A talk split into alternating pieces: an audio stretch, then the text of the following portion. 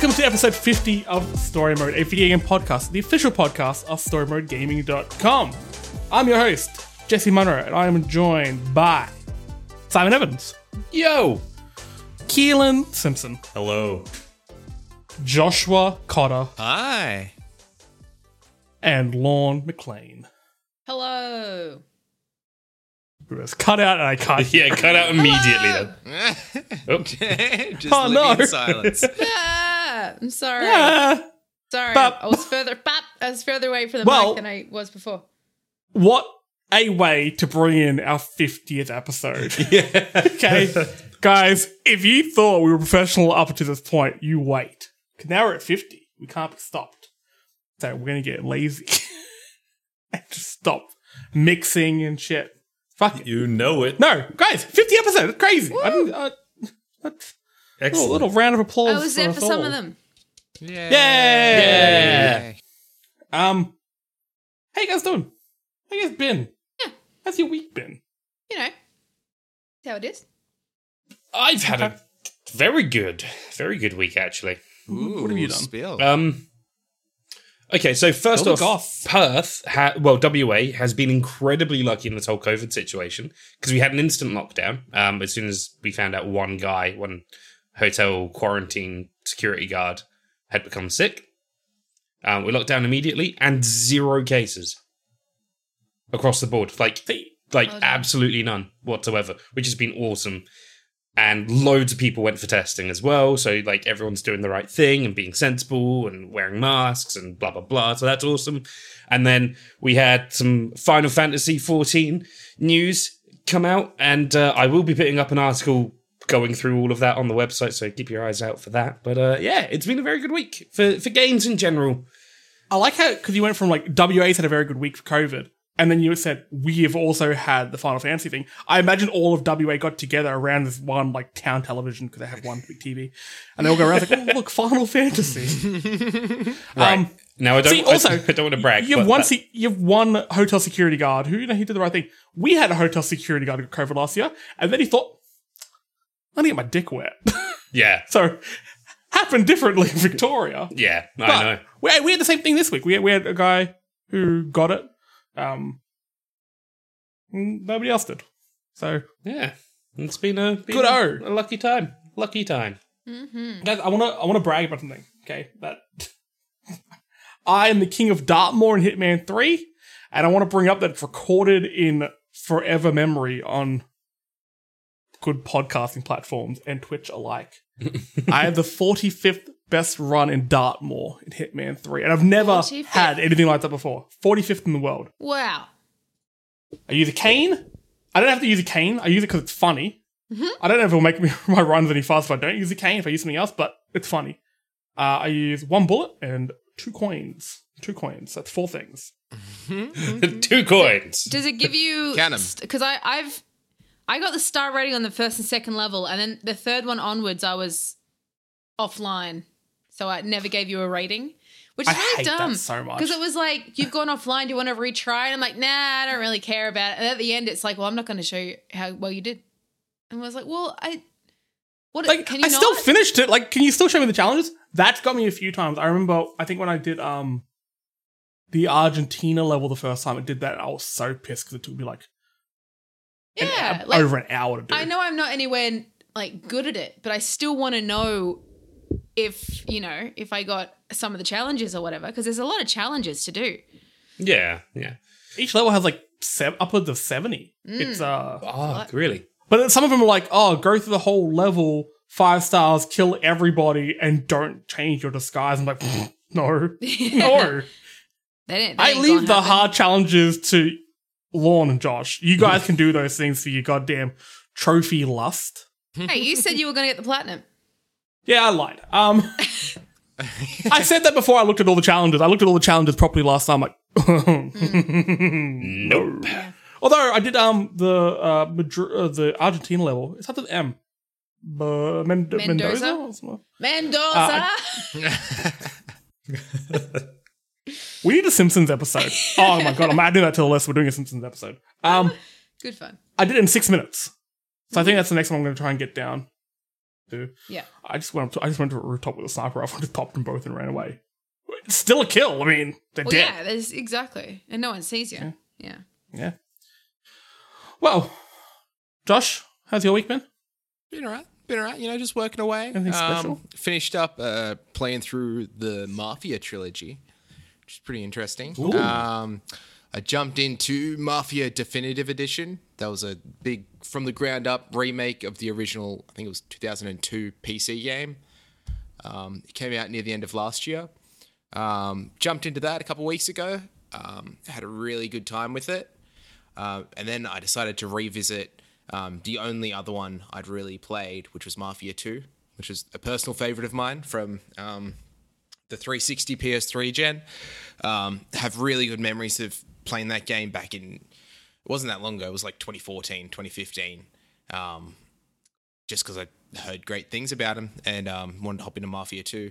Anyway, I revisited that game. Um, holds up.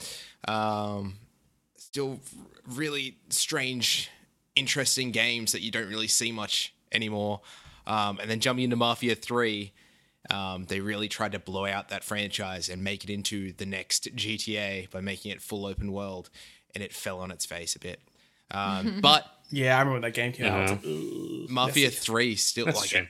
what the craziest thing is like when Mafia 3 came out, I was so excited for it. Um, I couldn't wait. Like, hopped into it straight away on launch day and was so let down by it. I just like was disgusted by it. So I really tried. Dis- I tried to give it. disgusted. I tried to give it a really fair shake this time, um, and I went through it, and um, still really disappointed by it. But at the same time, there was actually a lot of really interesting, good stuff hidden in there that I'm really glad I got to see. Um, and I think like the development team, Hangar 13 behind Mafia 3, like they they have a lot of potential, and they definitely have a lot of passion um, for the media for the entire medium, um, as well as you know those old Mafia games.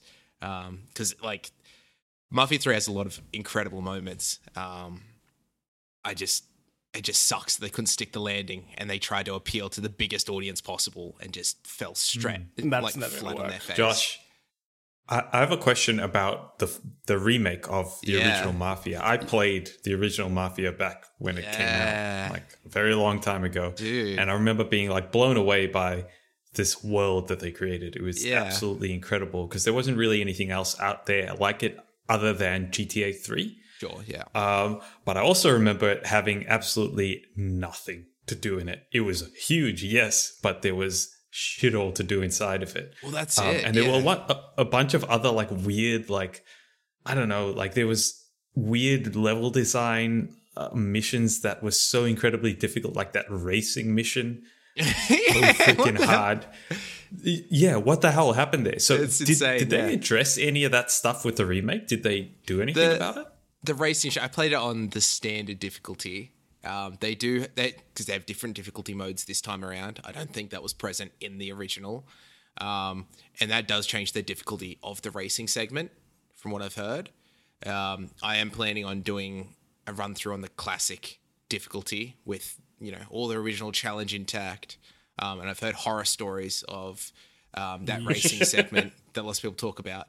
Um, but playing through on the normal difficulty, um, was pretty fine. I beat that racing level on my first try. I felt I felt myself a little bit. It was yeah, really great.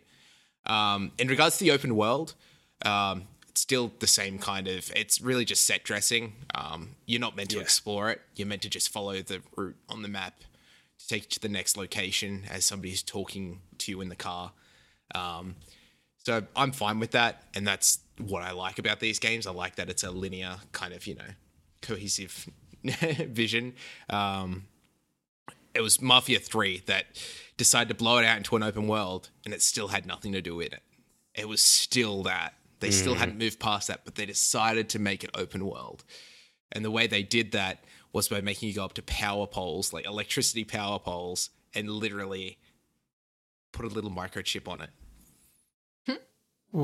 It's like the saboteur. Sorry, sorry? to clear a What? segment to clear a segment of the map you go up to I, I think they're telephone poles and uh, you put a little chip on it and it clears a little bit of the map it's the most boring thing, and there's like so much of it Why? to be done. Wait, You what to, year you have to collect these in? little chips as well, um, and it's three to unlock one portion of the map, and it's not fun. There's so much of it, and it's so dull. it's really not So you good. Climb a fucking tower. Ubisoft style. like a normal person would. Isn't this game Yeah, set in the 60s or something? Yeah, Like, set in I thought it was like a. I think like Did they have chips? the other games. They didn't have time- 'cause microchips. when- Yeah. Well, yeah, true. Microchips were not a thing. Climb up to the top of that pole. Use a supercomputer to find the area. With this big fucking it's, fridge in it's your back. CIA technology or something. They- they- Steampunk they gear. that. It's um yeah no it's, Oh, it's dumb. The ways they bloated it all out is crazy. There's lots of cool twists in that story though, and it goes Well, I in mean, a weird direction. It came out it amidst um, amidst all these other open world titles that were very successful at the time, and everyone kind of wanted to get more of them. Like I feel like that was that yeah that was a time where open world titles kind of were really well. I think I feel like they were kind of like topping out, but they were also people were also getting sick of them very quickly.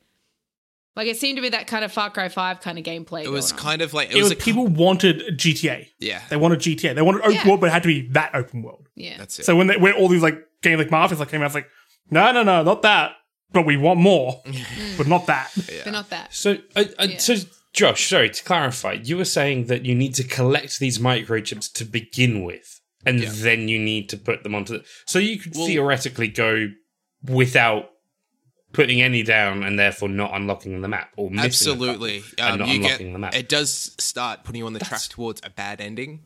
Um, but guess what happens when you actually reveal portions of the map?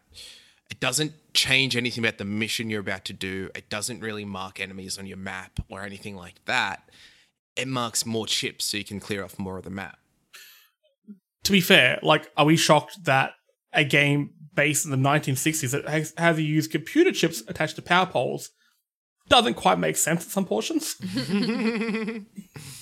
It's It's so bizarre. There's so many really better ways you could do that. But to move on to our main topic, speaking of open world games, ah, climbing up towers. that's all right. This is this is actually um uh, a game when we first sort of started um, story mode, and we wanted to do the kind of like tentpole episodes where we would talk about um, games in, in retrospect. Like we've done like God of War and Far Cry and stuff like that. I always want to do uh, Breath of the Wild, Legend of Zelda Breath of the Wild, as our episode 50. And it just happens to kind of coincide with the 35th anniversary of Zelda, which is February 21st. It just happily fell into that month. So the game first launched in 1986. It's an old one. He's a very old young boy. Very Um, young boy. But rather than talk about Zelda as a whole, I'm sure down the track we'll do, you know, um, the other Zelda games. There's many of them. There's I've only played like two. there are others. They're not as good. Um, we thought we'd talk about Breath of the Wild. Uh, came out in 2017, um, and went on to become one of the most critically acclaimed games of all time. I believe it has currently has like a 90. Again, Metacritic's fucked, but whatever. Uh, it currently has a 97 on Metacritic, which is fairly decent. And it's probably one of the reasons why the Switch is so popular. I wouldn't have gotten the Switch as early as I did if it wasn't for Breath of the Wild.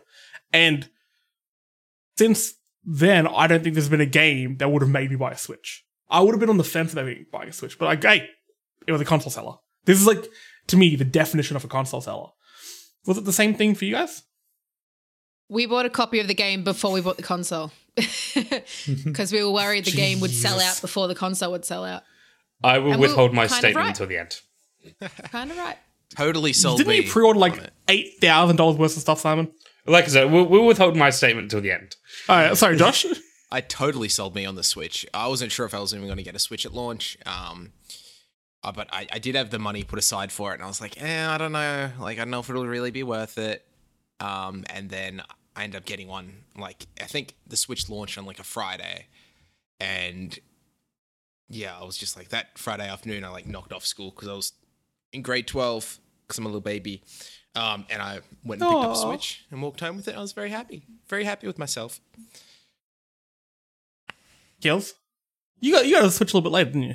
Yeah, do it, you know, do I strike you as the kind of person who would buy anything day one?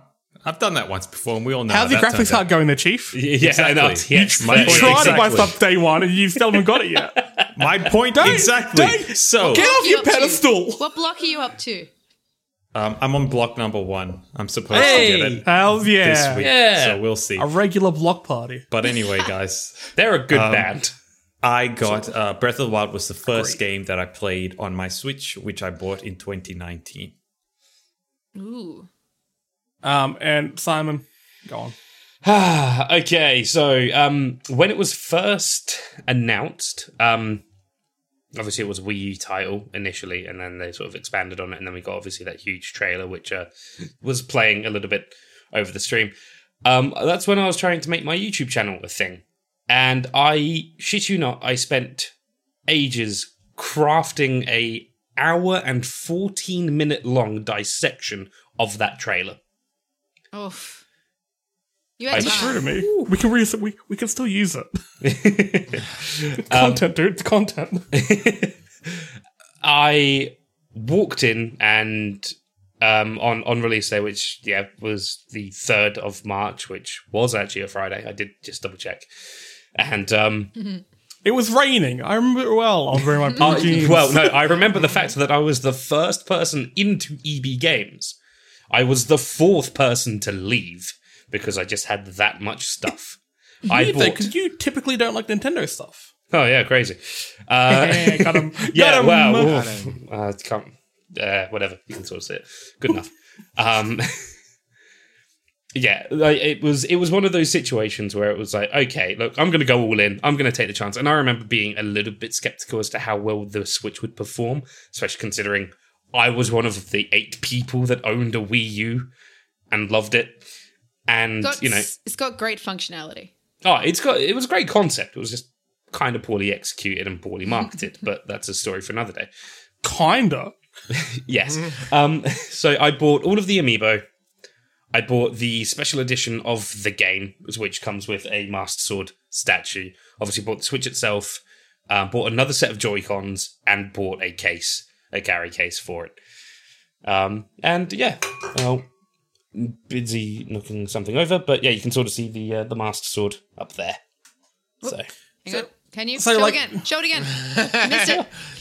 there it is. For our for our Hey, audio there's listeners, the Zelda. there is a master Next- sword. Actually, pretty cool. I want to go. Next to the rupee and Zelda, there is a Master Sword. Yes, I can see the rupee. Perfect. Perfection. When it first came out, like my my partner loves Zelda. Like she's got like Zelda tattoos and stuff like that, and it's really awkward because I really hadn't given the. F- I didn't grow up with Nintendo, so it wasn't really part of my gaming, you know, cycles.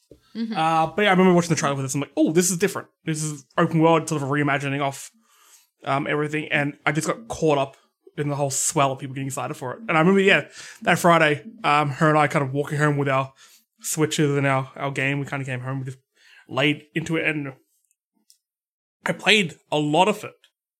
I think I've got like 250 hours into it. Oof.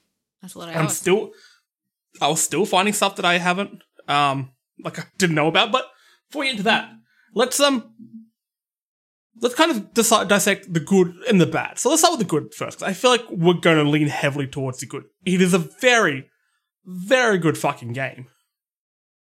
What are some of your favorite parts? Josh, we'll start with you. What's something that really stood out to you and made, made the game special? Um, so we touched on it a bit before, um, but I mean, I'm not the biggest fan of open world games at all.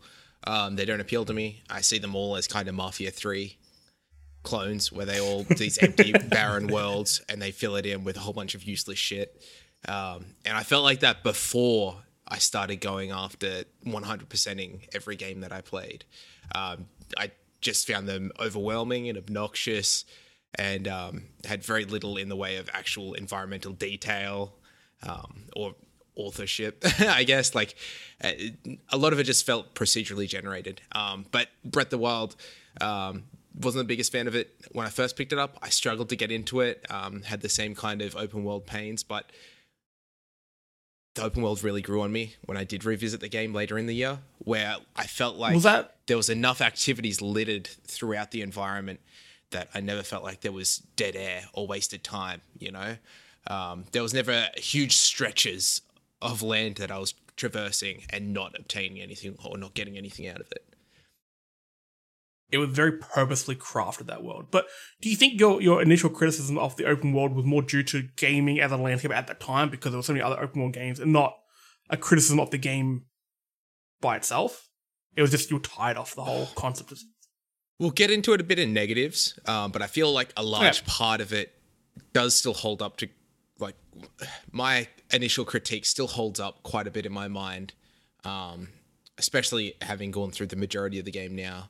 Um, I just I feel like it's lacking in character, and while it does have a bit of authorship over it, I feel like a lot of people were trying to talk up that it had all this lore and there was storytelling, environmental storytelling, and there really isn't um, compared to like any uh, what do you call it immersive sim uh, any like bioshock or deus ex or even dark souls or any other from software game you never walk into a room see a corpse with a hole next to it and be like whoa did they get thrown in through this room no there's nothing like that it's all just like stuff's littered around the room without any real rhyme or purpose there's no reason this book is sitting here or this sword we'll get to that we'll get there I'm Kills. sorry. What about you, mate? Um, I don't know. For me, you though. For for me, there's one thing that encapsulates everything I enjoyed about um, Breath of the Wild as a whole, and that is Eventide Island. It was, That was what I was going to say as well. yeah, that was my so- one. Sorry to steal anyone's thunder, Yeah. but like One of the most is just the most perfect levels in a game ever. a hundred percent. It was just perfect. That because that level took all of Breath of the Wild's strengths and it just said, here's this little playground for you to go into with absolutely nothing, and you've got to achieve these goals however you see fit. Just go and do it. Just make it happen. And One that of the was coolest thing games can do is take your stuff away. Yeah. I remember when I fell I fell in love with I think it was Destiny 2. There's a part where you, you you have to find your pistol and then you have to go through the whole level with just your pistol. I'm like, this is cool. I'm appreciating everything now because everything's stripped back. Yeah, I exactly. love it. A- and um i think um i was going to make a point about um eventide island again. Oh yes the weapon situation. So a lot of people talk about like oh you know destructible we- weapons they break blah blah blah. But eventide island proves why that succeeds and why it's good. Um, it's so fun to just be like to have to plan things out and be like, okay, I've got two sticks and I've got this other thing here that I've got to use all these things to beat this giant rock monster thingo. How am I going to do this? I man, that is incredible. It was awesome, uh, and that to me, once I played that, I realized like this is a great game. There's a lot of that missing from the rest of the world, though. So I do agree. I think it highlighted one of the cool things about the game was the experimentation with all the items you have. They all interact with each other. Like when you're in like a hot area, if you drop some meat on the ground, it cooks. That's cool. And it doesn't the game doesn't tell you that. If you're in a cold area and you have your flame sword out, you're not going to get cold because you're next to a flame. If you throw a uh a bo- you know you launch one of your bomb arrows um in the rain, it's going to fizzle out. Stuff like that. It's these little like context sensitive things you can do. And I think Eventide Island shows it off perfectly. Just how like he's a, he is an area where a lot of things interact with each other. You know, work it out yourself. I love hearing pe different people's version of how they defeated that area because everyone has a slightly different way they've done it. I just spammed with bombs because I'm weak, and then threw a rocket. at him.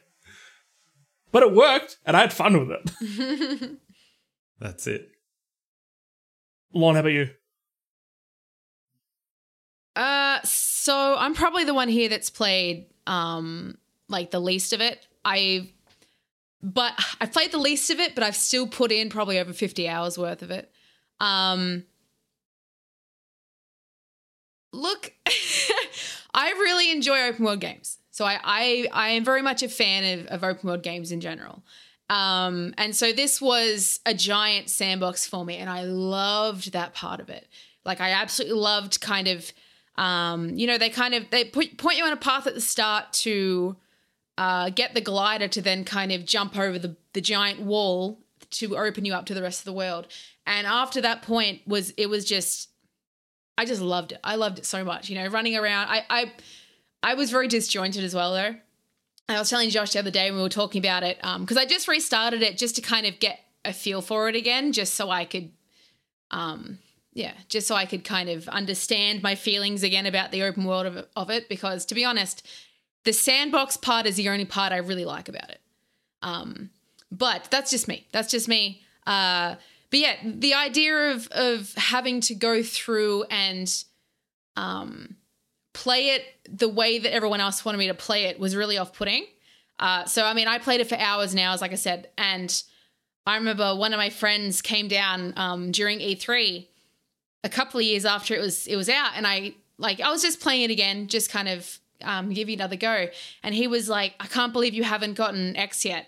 I even forgotten what it was." Um, and I was like, "Oh, it's fine." And he goes, "No, no, no, you have to. You have to go get it." And I understand, like, yes, I did.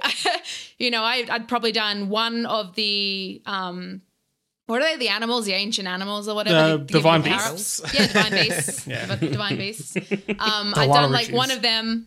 Uh, just kind of of my own exploration, which I loved. But yeah, just um, I remember getting kind of pushed towards doing some story missions, and I kind of fell off it. But the open world part of it, like you said about the contextual cues that you don't quite get until you get them, I loved that. Any game that has that in it is like is a is just such a great title. Like you know, um, wondering okay, there's a there's a fireplace down there that I can't get my torch to in time. If I light an arrow on fire and shoot it at it, will it light? It does. Well, imagine that. Well, now I know what I can do to like curse, uh, course through the environment in my own way, you know, and um, like lighting lighting something on fire and running with it through a cold area so you don't get cold, but you only have a certain amount of time to do that. Like that was that's definitely my favorite thing that this this game has done. And like obviously a massive open world. Like as much as I do get overwhelmed by it where I don't really know what to do next, that is still my favorite thing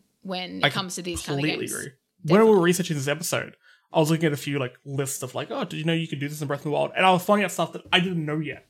250 hours in, I didn't know that those goddamn Lizalfos, Lizalfos, lizard boys could catch a boomerang when you throw it. at them. If you throw a mm-hmm. boomerang at them, they catch it.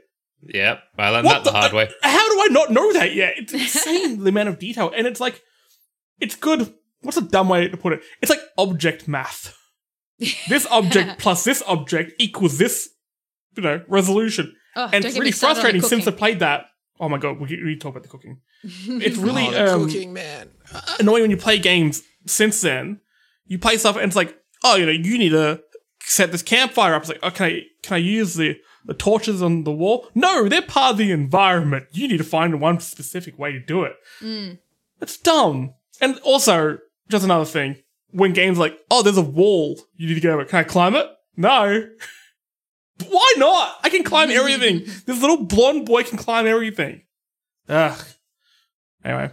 It's it's Um, really interesting. Sorry, before you continue, just on that topic, No. it's really interesting that I don't know, like especially the way when you hear someone describe Zelda and its systems, it's like one of those emergent sims that that Josh was talking about earlier. Like it's very very similar, but it's it's not at the same time.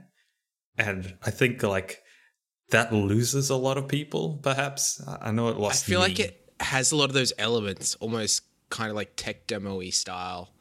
And then hmm. it just kind of like doesn't have any actual scenario for you to make the full use of everything to kind of make your own way through. Like when when I think Yeah. of like Metal Gear Solid 5 and it's like there's like 20 different ways to get into this camp. Have fun. So that's cool. That's fun. It feels like I can take Yeah. all these different routes or I can just drive in there guns blazing. But in Breath of the Wild, I felt like you know, I could glide off this cliff into this Bokoblin camp, or I can just, you know, run in, shoot this guy. He's going to drop a torch that lights the grass on fire, and so on and so forth. There, there wasn't really any. I don't, I these don't think there's another experimentation in combat. designed. Yeah.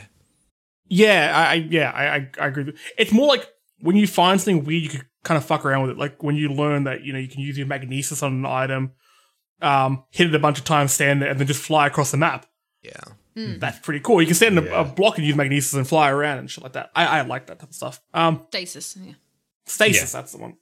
Now, before um we go into you, Simon, because you may actually come talking about this game. Um, I was going to I was going to have my discussion on the weapon breaking system as my favorite part because it is. But I know it's very divisive within this group and within the game community as a whole. So I'm going to hold off on that. We'll talk about that as a separate thing. I want to talk about something I really like in this game. That's Tarrey Town. Oh, yes. complete- like Eventide Yeah. Island, it felt like a completely different portion of the game. Tarrey Town is a town you make yourself. You help these like uh, architects who are just like, oh, you built a house, you know, you helped us out, blah blah. blah. Let's go build our own town, and then you go around doing jobs for people and bringing them into town, and um, eventually becomes a really good place where you can get some really good armor, really good weapons, ammo, blah blah blah.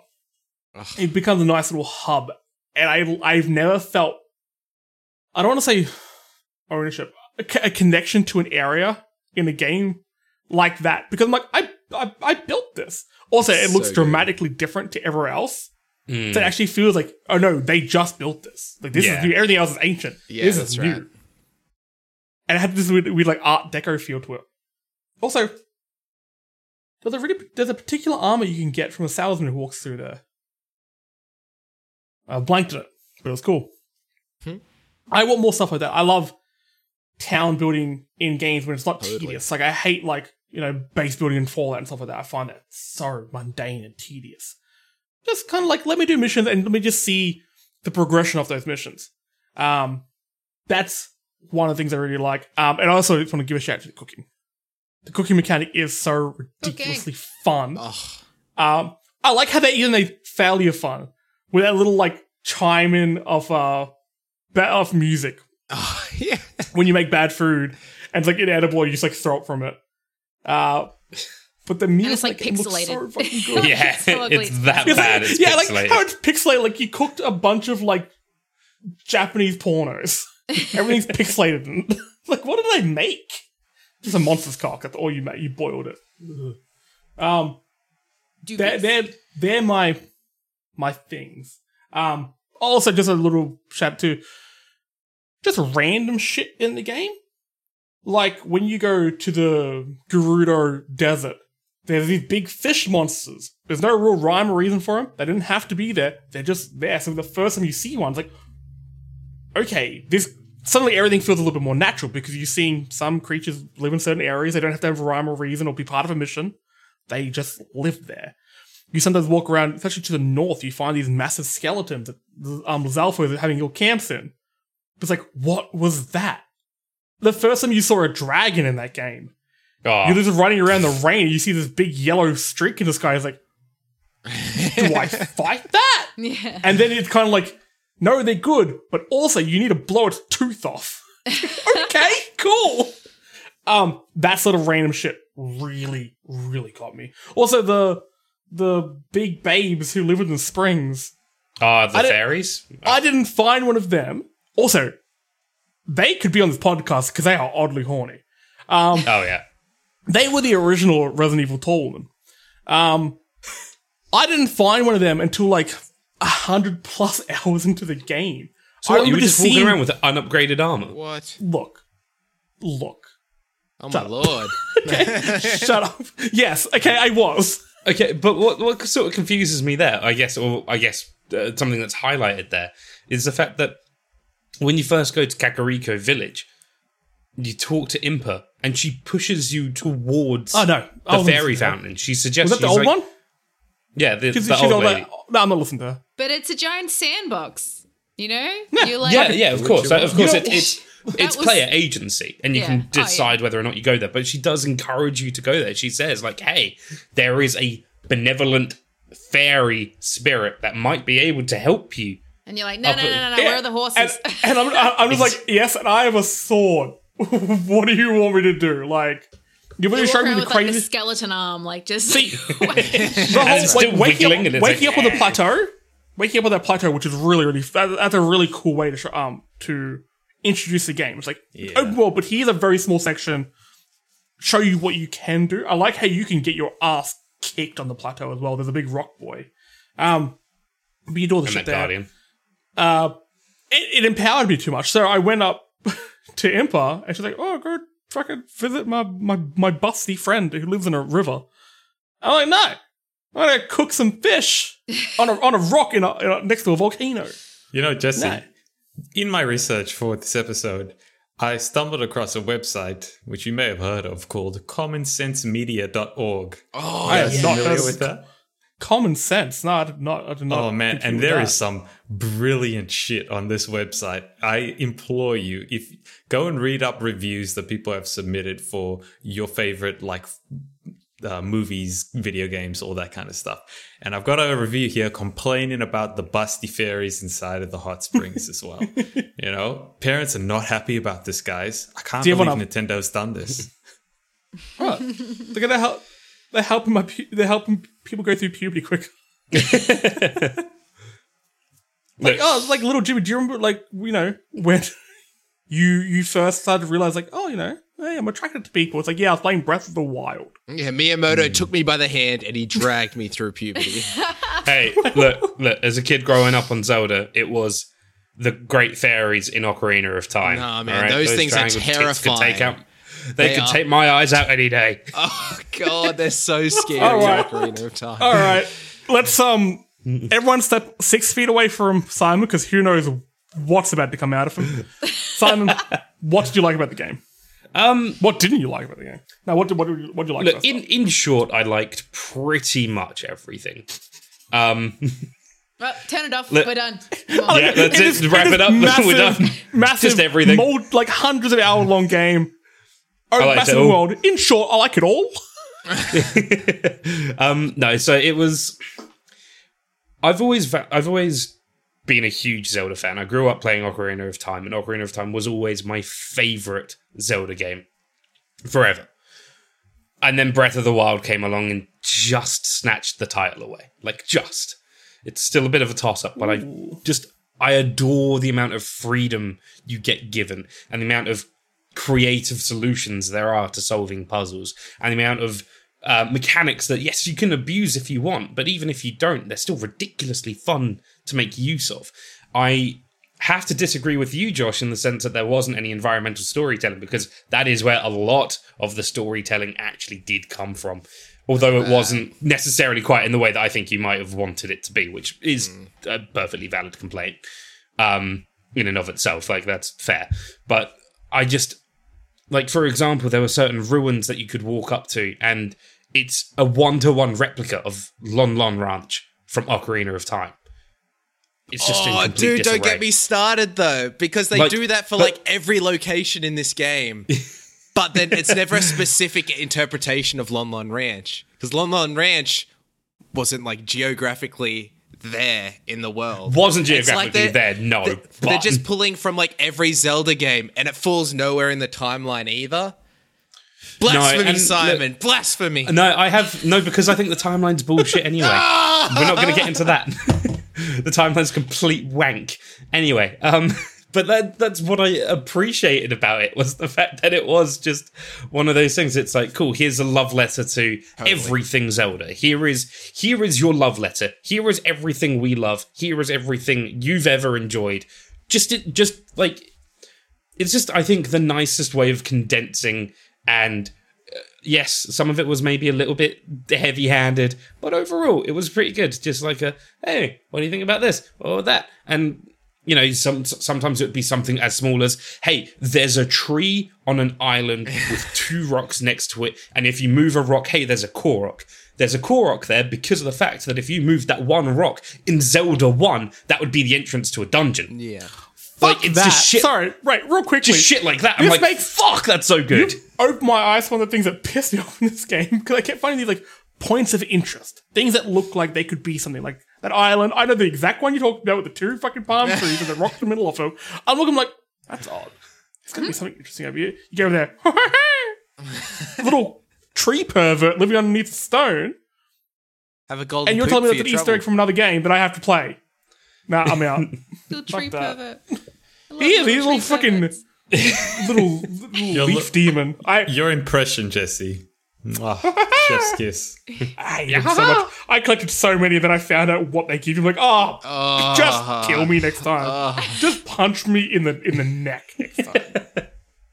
what a what a rip off. That's to it though. I'm Like. I, I that like I yeah okay. Never mind. I was gonna say yeah. Like fi- finding out what what it gives you or like the the lack of excitement that you'll get by getting what is it, a hundred thousand? I don't even know. Five hundred? There's 900 A- and a billion. something. Dear But you only have to get like God. 700 to get the poop. Oh, that's that's all. Dear- It's fine. That's all, just the Actually, I think it was 700. less than that. I That's think, reasonable. I think it was about 500. It is fun though 500. to walk past an area and you, Culverts. you're like you're like running straight forward and then all of a sudden you're just like there's something. So- That's that's what I was It's like- talking about. Where it's like there was always something to do, something to keep you on your toes. Like there was no But reason that's- to completely what I really zone like. out and watch Netflix while you played it. You know? Yeah, yeah. Fuck Like, those you couldn't- games, man. I want to watch Netflix. I want to listen to a podcast. I mean, totally, games. totally. I just thought it was really refreshing kidding. after playing, They you could- know, a million open world So- games. Oh yeah. Just a shout out to the chat. We Scotsmen, uh, we have to start calling them Corverts. Half Korok. Those poor Korok. Koroks. That's cool. They're the worst. Like you said, there's 999 of them. If they can live underneath a stone, you would assume that that stone can't crush them, correct? They they live under there comfortably with their little leaf. I don't know what's underneath there. I was. Couldn't they have helped me at any point? Couldn't they have rise? Could they rise up and form some sort of big, like you know how like a bunch of small fish will make a big like school and scare off bigger fish? Washy washy. Yeah, like washy washy the Wishy-washy. Pokemon. Wishy Wishy washy. washy. I was Wishy actually. wishy washy the Pokemon. I was so happy when I first found a Korok though, just because I love Wind Waker and I thought it was so cute to actually see Yeah, my and- homies again. And also, this is the other thing again is that it's it's calling back to I guess every major point in Zelda history up until Breath of the Wild, and in and of itself, yeah, if you're not massively into Zelda, it kind of gets lost and you sort of lose out on a lot of the charm, and I, I get that, and I appreciate that as a legitimate issue for people that don't have the same passion for Zelda that There's always inside Easter eggs and in a franchise like that. Like Metal Gear Solid has Easter eggs all over the place. but like that's the thing Fair like um th- there's just so many of them that i do feel like the open world itself can get kind of um minimized in its experience like in its impact and its experience because ah you wander off to this like fun little point of interest here and hey wait a second this point of view looks very similar to the same point of view that you had in um, the Skyward Sword when you stood up on top of a particular mountain or whatever. And oh wow, that's really familiar to you know this part of Ocarina of Time or whatever.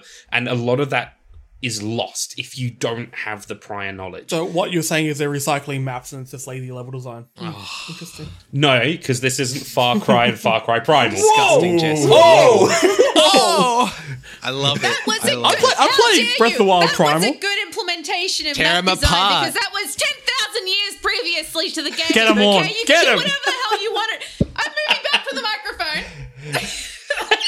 Hey, Lorne, remember that time in Far Cry you picked up a rock and there was nothing fucking underneath it? It's some leaf dude having a wank.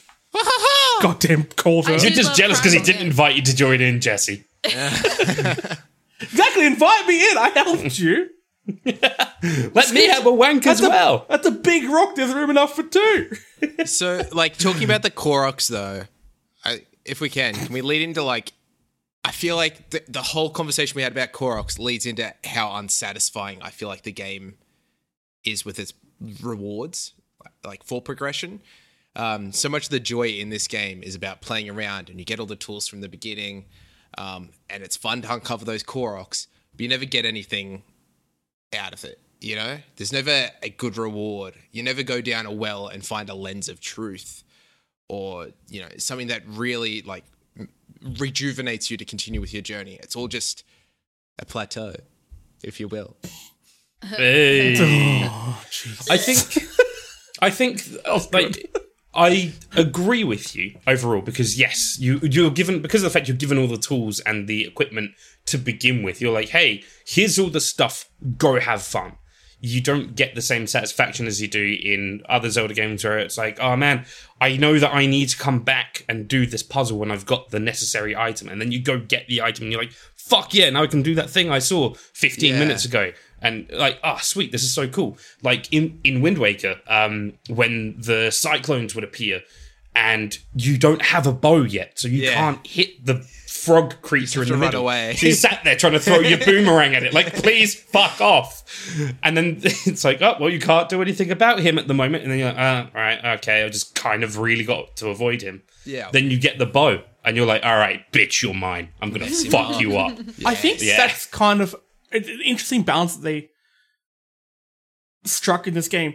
At no point, except for when you're playing the story stuff, to me, the open world adventuring is a 15 out of 10. The story itself is a 4. That's why the game's a 9 for me. Is there a story?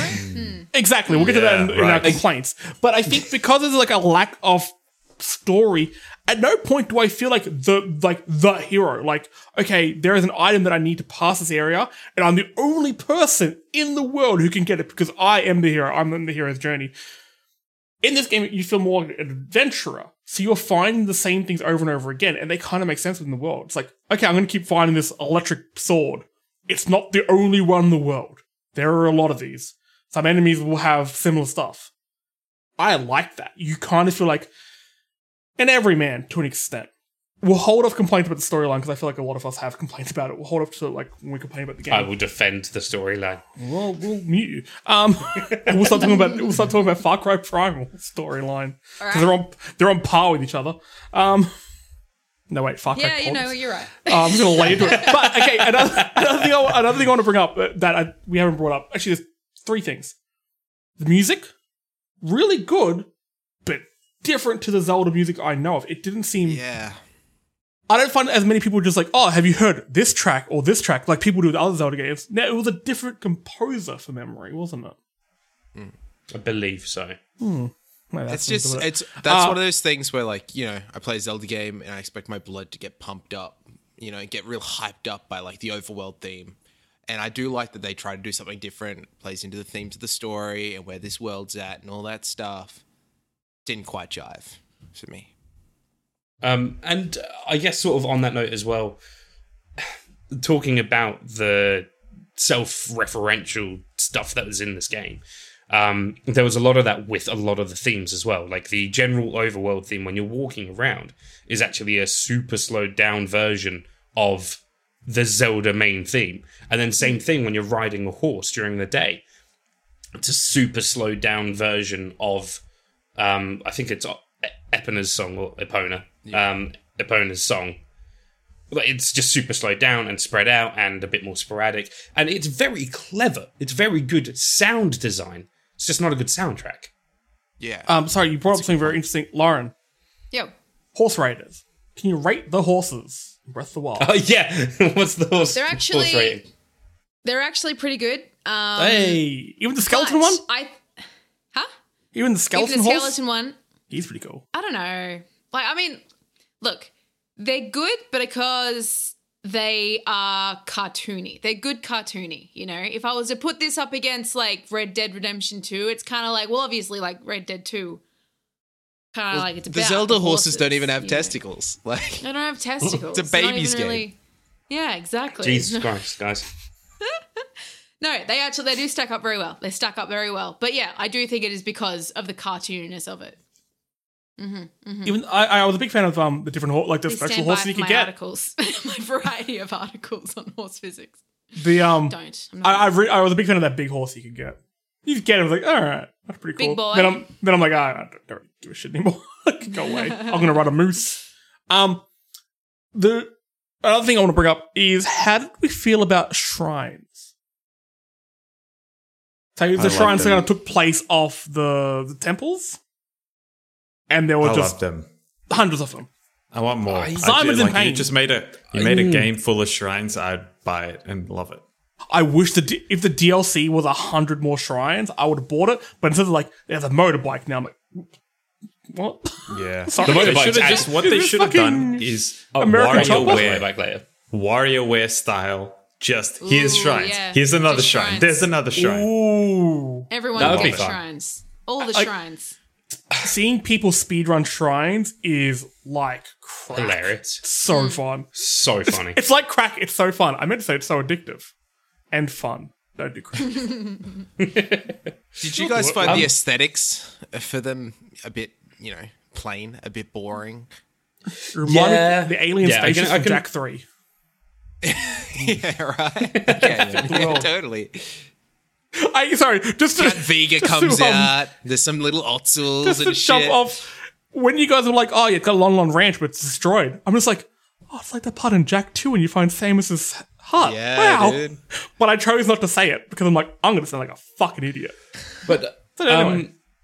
um, so I, I guess just sort of uh, like on on that note, like shrines.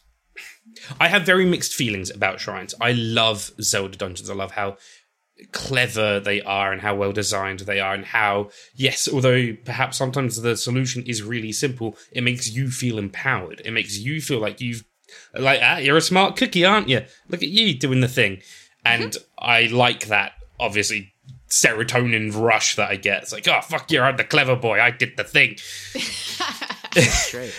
Shrines were a very condensed form of that and it allowed the development team to be very clever very experimental and come up with some hmm. really genuinely fun puzzles but for every 10 fun clever original puzzles there'd be two or three kind of shit ones that just didn't Frustrating work ones. like Yeah. the like the the one where you've got the ball that falls into the maze and you've got Okay. to get it to the, gyro- end Oh, just get thinking that of that crap one. out of The here. Gyro ones can go. I, they were my number one bad thing about the game. The gyro uh, shrines can suck my dick. yeah and Yeah, and yeah, the thing is, it's like You heard me, Nintendo. like it's easier to actually flip your controller upside down, therefore flipping the map upside down. Yeah. Have the ball land on the flat surface and then just flick it. Just flick and, it, yeah, I- yeah. and that's do it. Like that's love the better though. option.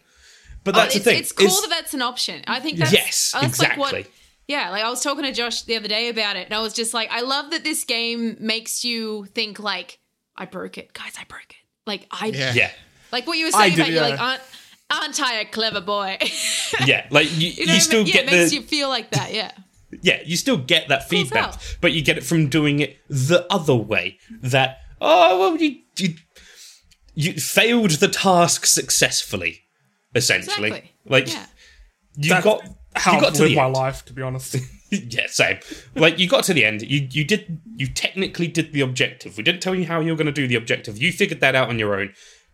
Maybe it wasn't the way we intended it to, but fuck it. Look, it works. You got the hmm. thing to the end. That's good enough for me. I feel like if, if there is if there is a heaven, that is what I'll hear. Heaven or hell. It's like you did it, not the way we intended it.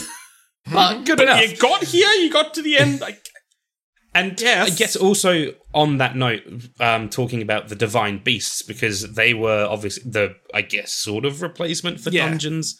Um, they weren't anywhere near as substantial as I feel like they should have been. There weren't enough puzzles. There weren't every everyone had the same you know puzzle based on the position of the beast itself, which was cool, and the way those four different beasts were you know controlled differently was cool, and I enjoyed that. But there wasn't enough of it. There wasn't a like true head scratching moment where you're sat there going, oh, but if I flip this way, that means I'm going to drop down there. And if I position myself properly, I'm going to fall through those three rooms. And I'm going to end up right at that back room, which means I can then climb up. None of that. It was just, eh, you might fall into place. Who gives a shit? Fuck I don't know if this is the same case with other Zelda games, but I felt like one of the issues with the Divine Beast is the design of them. The puzzles were cool, but they were very everything was spread out. Like you had to run from like the tip of the trunk of the elephant to its tail and stuff like that. Yeah. Because the beast itself, the structure, also had to be fit for a boss battle. Yes. Was it the Yeah. same in the other Zelda games where where dungeons and stuff? So they could be a lot more condensed and stuff like that. Yes. Um, if you want, if you want a prime work. example of um, Zelda dungeon design at its best, I would recommend playing um, any of these three: A Link to the Past, Ocarina of Time, or A Link Between Worlds. All three of those have some of the best dungeon design in traditional Zelda sense. Which is the one where you become And- flat. It's like on the 3DS and you become flat. Yeah, yeah, Between that's that's a Link Between Worlds. Play a little bit of that. And that is- quite like that it. is an That was excellent really game. really fun. That is an incredible game. I absolutely fucking love that. Um, but yeah, I mean, like Ocarina of Time's my my personal favorite, but I know all of the puzzles now like the back of my hand because I've played that game way too many times. Um, all right, let's move on to a bit of a debate. And for those um, in, in chat, I want to hear from you guys as well here. And also, if you listen to this on you know on your on your phone and your on your iPhone or what have you, um, we stream this on Twitch every Sunday night. We live record, so come come join us at whatever it is, twitch.tv forward slash story mode Oz. That's what it is. Um, what do we feel? how do- Sorry, I'm going to interrupt you very briefly because we Scotsman just said in the Twitch chat a very valid point. Majora's Mask has also incredibly awesome design dungeons. Um, my only concern there, um, Scotsman, is the fact that there's only four dungeons, and I don't feel I. We don't want to give Jesse a panic Twilight- attack. Yeah, yeah, that's true. I don't. I don't want to freak him out. I don't want to give him that time limit where he's going to probably cry in the corner as the moon crashes on him. On me. Um, Just Yes, Sitting you- here trying to You're panicky. You're panicky. we know it. Well, um, I want to hear from, from everyone here. This is a debate we're going to have. Weapon breakage. I am 100% for it. I think it adds so much to the game, and I think it highlights a lot of the other things the game does. Or I know some of you guys have differing opinions. So, um, this is quickly just show of hands slash verbal cues for those listening. Um, who likes breakable weapons? Me. I I enjoy Me? it. Yep. Overall, I liked it. Squawk! All it's right, garbage. So just Josh. Josh, tell us why you're wrong. Quick, let's beat him up. oh, guys, come on. We can all be friends here. oh no, our weapons broke. Oh, Um, Josh, why don't why don't you like them? It's fair enough. Actually, the majority of people I know don't like it. Yeah, that's true. Well, like, I guess starting off at like the biggest argument people have for the breakable weapons, it, you know, it encourages experimentation. It doesn't. All the weapons work exactly the same. You're just swapping it out for another one with a different number value assigned to it. I would argue that an axe and a boomerang act different. Absolutely, but then a spear and a, a spear and an axe have kind of like the same swing time. Even an axe doesn't feel weightier; it's still just as snappy and responsive. There's no Because Link's a very strong boy. He is strong for. So there's no decision making boy. between do I should I use a spear for this one for the range or should I use an I axe? do I do agree with that, but as as someone who um has gone into this game as a casual, I like open world games and this game looks cool and I've played some Zelda games in the past. That's that's okay with me. See, I don't I- like getting told that I'm doing the wrong shit. Like I don't like getting told that like you know, like oh I can't, you know, So you're my- using the wrong weapon, you're using the wrong whatever. But the breakable Yeah. part, I enjoy the fact that they break, but yeah, you did make a good point. So, That it like, doesn't really make a difference. My at all. proposal would be why not make it like almost every other game where your weapon does get damaged and it does break. Let's say it does 10 less damage. You can keep using it, it's just not as effective. Maybe the animations are a bit different. Why not That'd do something cool. like that and let you go back to town and fix it up? Make it more like Monster Hunter. That's my plea. That's my plea to Simon. Um, because the whole Oh whole fuck, you got him good there, didn't you? Make it well. Then you can have an arsenal of weapons that you actually enjoy using instead of being forced to use a pitchfork that's just garbage, and you're not using that Tree because trunk. it has But- but any thing, like- strategic value. You're using that It's because like the pitchforks, the game thinks it's clever. but the game also gives you a bunch of other, other abilities. It got you the square bomb, the round Dude, bomb as well. My boy, the square bomb. camera. Um, you know, you got different bombs. You've got and you got your um, what's the what's the the, the switch that you have in the game? Uh, what's it called? The Sheikah Slate. It's got Yeah, all that the tho- those powers and shit like The that. gamepad. Um, the gamepad. yeah, it's a you have gamepad. all, all of those powers in the game. So it's like your weapons break. You know, you only have a pitchfork yet left. Don't use a pitchfork. Use something else. Like here are a bunch of options. And now I agree with you. A lot of the weapons are samey, and that is a complaint I have. There are massive difference between, you know, a heavy axe and a halberd. It's like the same thing. I think it's more. Here are your normal swinging weapons. Here are your powered weapons. So your electricity sword, fire sword, blah blah blah. Um, and here are the ranged ones. Your boomerangs, your bows and arrows, stuff like that. I think it's more about experimentation between those sort of types of weapons rather than weapon to weapon. Because I agree with that. It doesn't work. Also, You the- mean switching up I between like- like, your gadgets and your well, not so much gadgets. Like or- you know, you're going in with your flame sword, and you know you're doing good damage against a lion or whatever. And when that breaks, you have to go to like a range weapon, and you have to change up your play styles. Like, okay, I now have to be further back. I need to move a bit quicker. I need to dodge more. Blah blah. Um, I. I like the I like panic in the game. I know I just defended myself saying I don't panic much, but I do, and I like it. I like panicking in the game. I like to be the underdog. I don't like to go into a battle with everything behind me. I was like, I'm gonna win this. I know, and it's not gonna be that fun. Um, which is my excuse for being bad at like Yakuza. I like to be the underdog. Uh, it's nothing cooler to me in that game when you go up to a Lynel, like you're kind of like walking back to town, you've gone through a few fights already, you see a Lynel, like, okay, I can take him down, and first hit your sword, like your good weapon breaks, and you're like, okay. It suddenly See- becomes Eventide Island to me. Because, like, okay, you have what are you doing to get out of that here. situation? Are you running away, or are you just throwing bombs Well, at that's it? the thing. You're gonna run away. You're gonna use bombs. You're gonna use other weapons. Are you gonna use the environment? But then to it's just like easy. My sword just broke. I'll grab my sword that has plus ten attack. Like, there's not really any creative solution See, to get I- out of that. I feel. in, in I'm gonna- ideal situations, you have that. But if you've gone in with that plus ten sword first, and that breaks, and you have a minus ten sword, and suddenly you're on the back foot. I'm I'm gonna agree and disagree with both Oh, of you that because that I feel Monster like Hunter Monster Hunter thing got him. nah. Josh, Um, got him with that. God damn you. it. Got him on the fence. No, sorry. Hear hear me out. I think Josh's complaints about oh well, look, you know, you have your weapon that breaks, and then oh, you just use your other one, is a very valid complaint for the end of the game. I think by the end of the game, you're so loaded up with so many powerful weapons that it doesn't really matter which one fucking breaks. It it doesn't matter.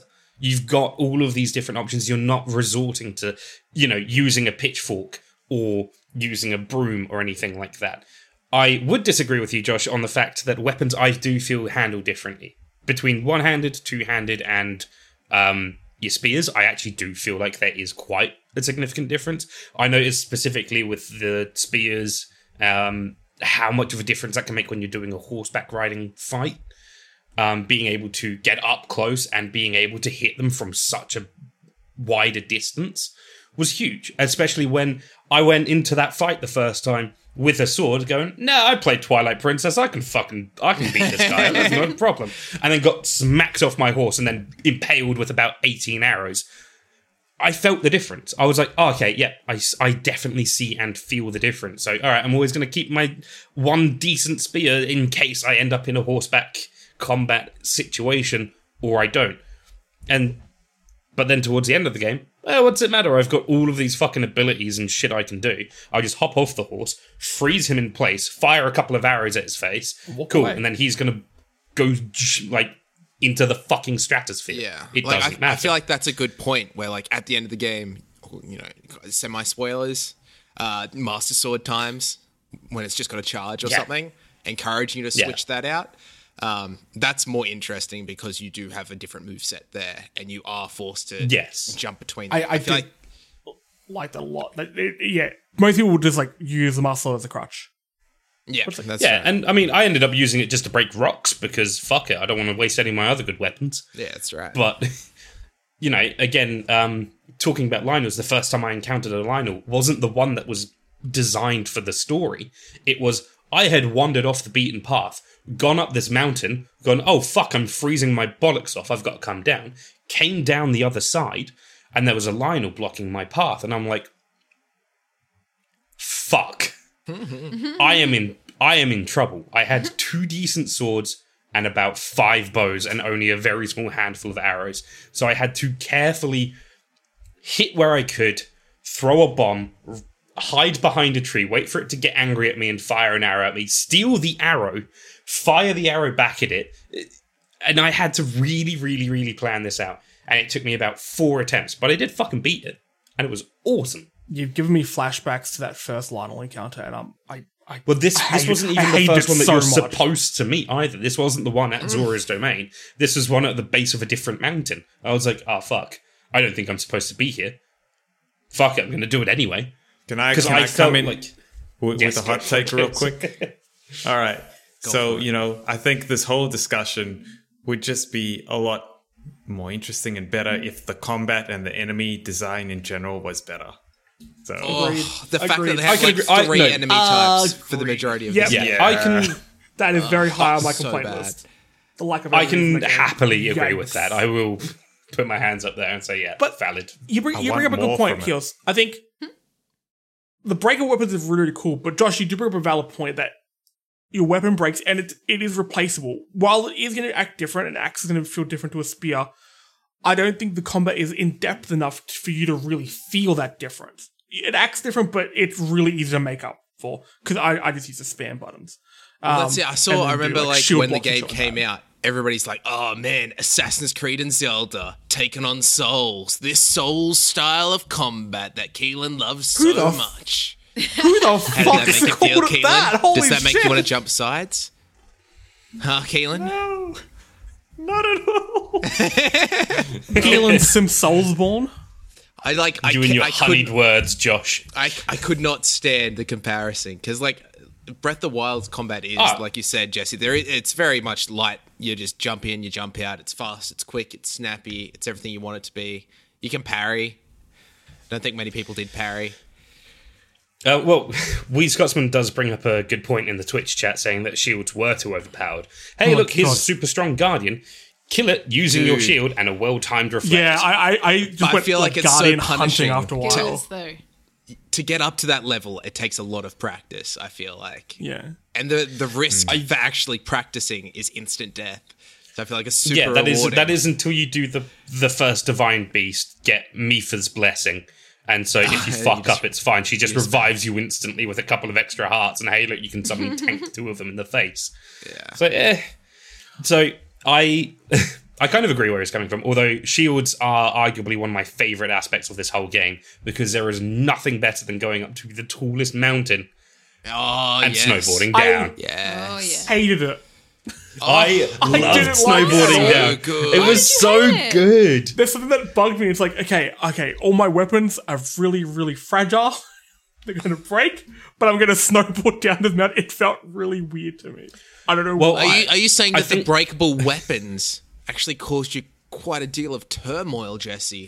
No, I'm actually saying the stopped you shitty from enjoying the snowboard shield- game's mechanics. Yeah. Mute him. Furious. Kill him. Cut his audio.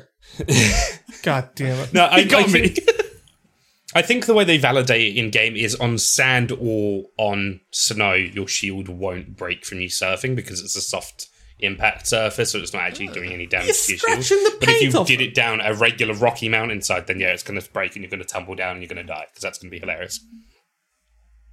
Um, Lorne, how did you feel about the breakable weapons? Um, yeah, no, I I enjoyed that kind of um extra level to it, but yeah, like at, like I said at the start, it it really means nothing when they break because you just you basically pick up everything you can at the start anyway, uh, and it's kind of when you get halfway through when you you don't even look at the stick or the the goblin's arm that's whacking you in the face as you're using it or whatever, or like the the what is it the Boku's clubs and all that. Like you just you move aside from them and you grab the bigger swords and the bigger axes and all that kind of stuff. Um, but then, like, yeah, if you do find yourself, I guess, caught in a caught in an area where I, there was a couple of times where I was playing, um, when you get caught in an area and all your weapons are about 75% used. Yeah. like you can't and then you're like, oh shit. Oh crap. Where am I what am I gonna do now? But then again, me being me, I was all about the bow and arrow. So I was more worried about that. And then I'd get to a point where um, I'd be out of arrows or I wouldn't be at a place where it would be advantageous to use it. And then I'd I only had a stick because I hadn't been collecting because I was too busy using my bow and arrow.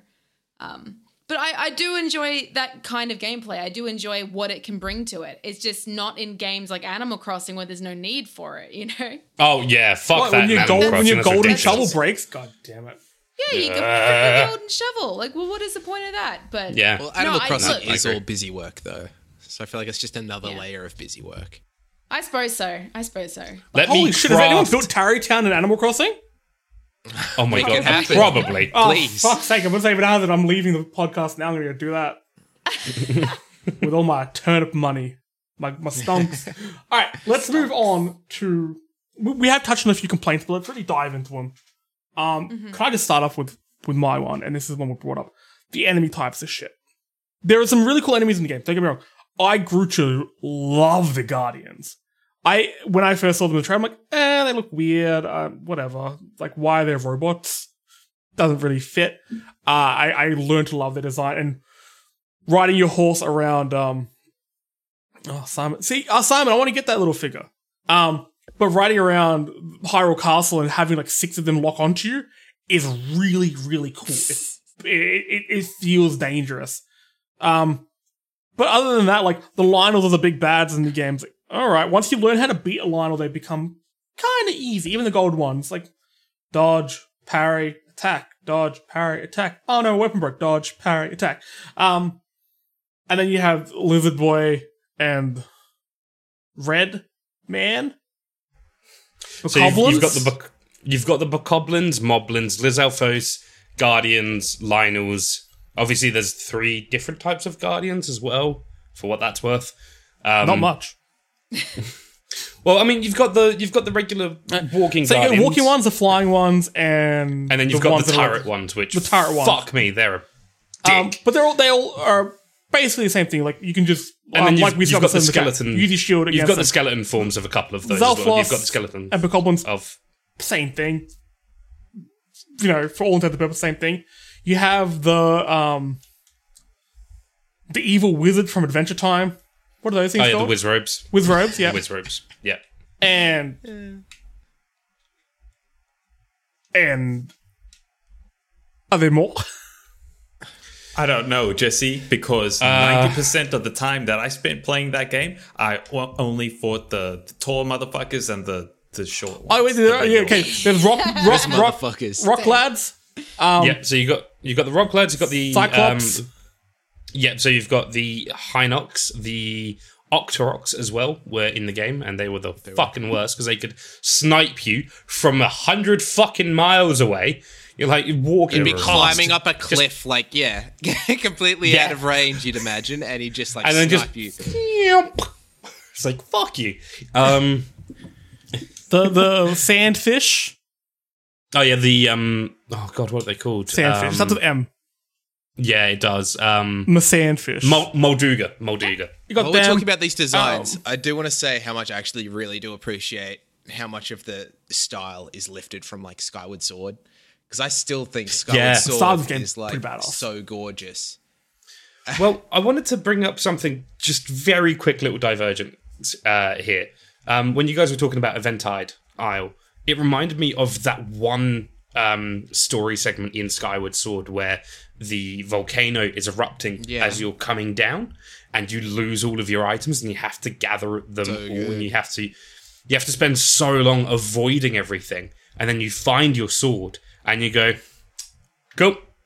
Time to fucking kill everyone, and it's a really, that really, is- really fun time. you can dance that feeling in the game of coming back to enemies that gave you grief at the start. Like if you, they can make them like a pill. It'd be, it'd be more, it would be more addicted than cocaine. Um, because that feeling is the best. Keelan's giving that that not- that like shaking his head like stop mentioning drugs on the show. no, Too many times. No. my friend. Getting Goddamn. suspicious now. It's it's No, why We're never, we're never, we're never going to make affiliate at this episode episode 50 of a po- uh, okay you do a australian video game podcast and up to 50 episodes you're making that cocaine money okay don't you worry okay Don't you, man? we'll send you some We haven't fuck, I haven't fucking seen any of this money. well What are you talking about?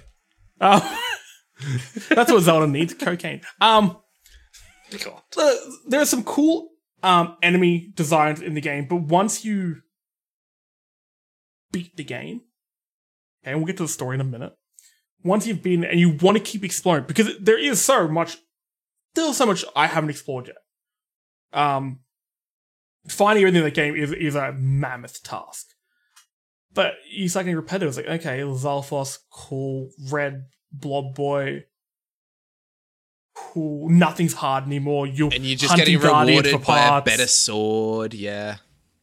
it it becomes all about the exploration, but the journeys through those points become a little bit more tedious after a while. So that's a great a little bit.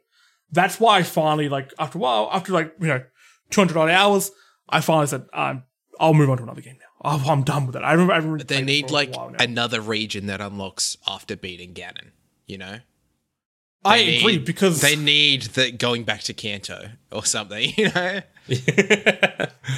um, I I- see. I thought this is where the DLC was quite interesting because I know that you made the joke about the motorbike earlier, Jesse, but it was actually a really interesting implementation because you could use that basically anywhere. You could only use your horses in certain basic terrains, like just basically the, the grasslands. Anywhere else, and you wouldn't be able to use it. Whereas the motorbike, you can use it's a lot faster. You can use it and summon it basically anywhere, and it was just it allowed you to play around with the in, with the physical environment itself a little bit more. Like you could you could get to the top of the mountain, summon your motorbike, you jump on it, pop a wheelie as you go fucking flying off it. You wouldn't want to do that with a horse. But Because- like thematically, that makes no sense. It it seems too much like you know when people play Skyrim with a bunch of mods, and it's like cool, but is it that engaging? No, it's a bit of fun for like ten minutes. Cool. Uh, But the, you're the not way gonna they play the wave it full- away is You can't play the- because yeah, I look. Yeah, I, I don't know. I, I don't hate the way it's implemented. I don't hate the way um, they sort of explain it away in the story. It is a little bit silly, yes. How do they explain it? is it Like, I, I haven't played the DLC, so I don't even know what's in it.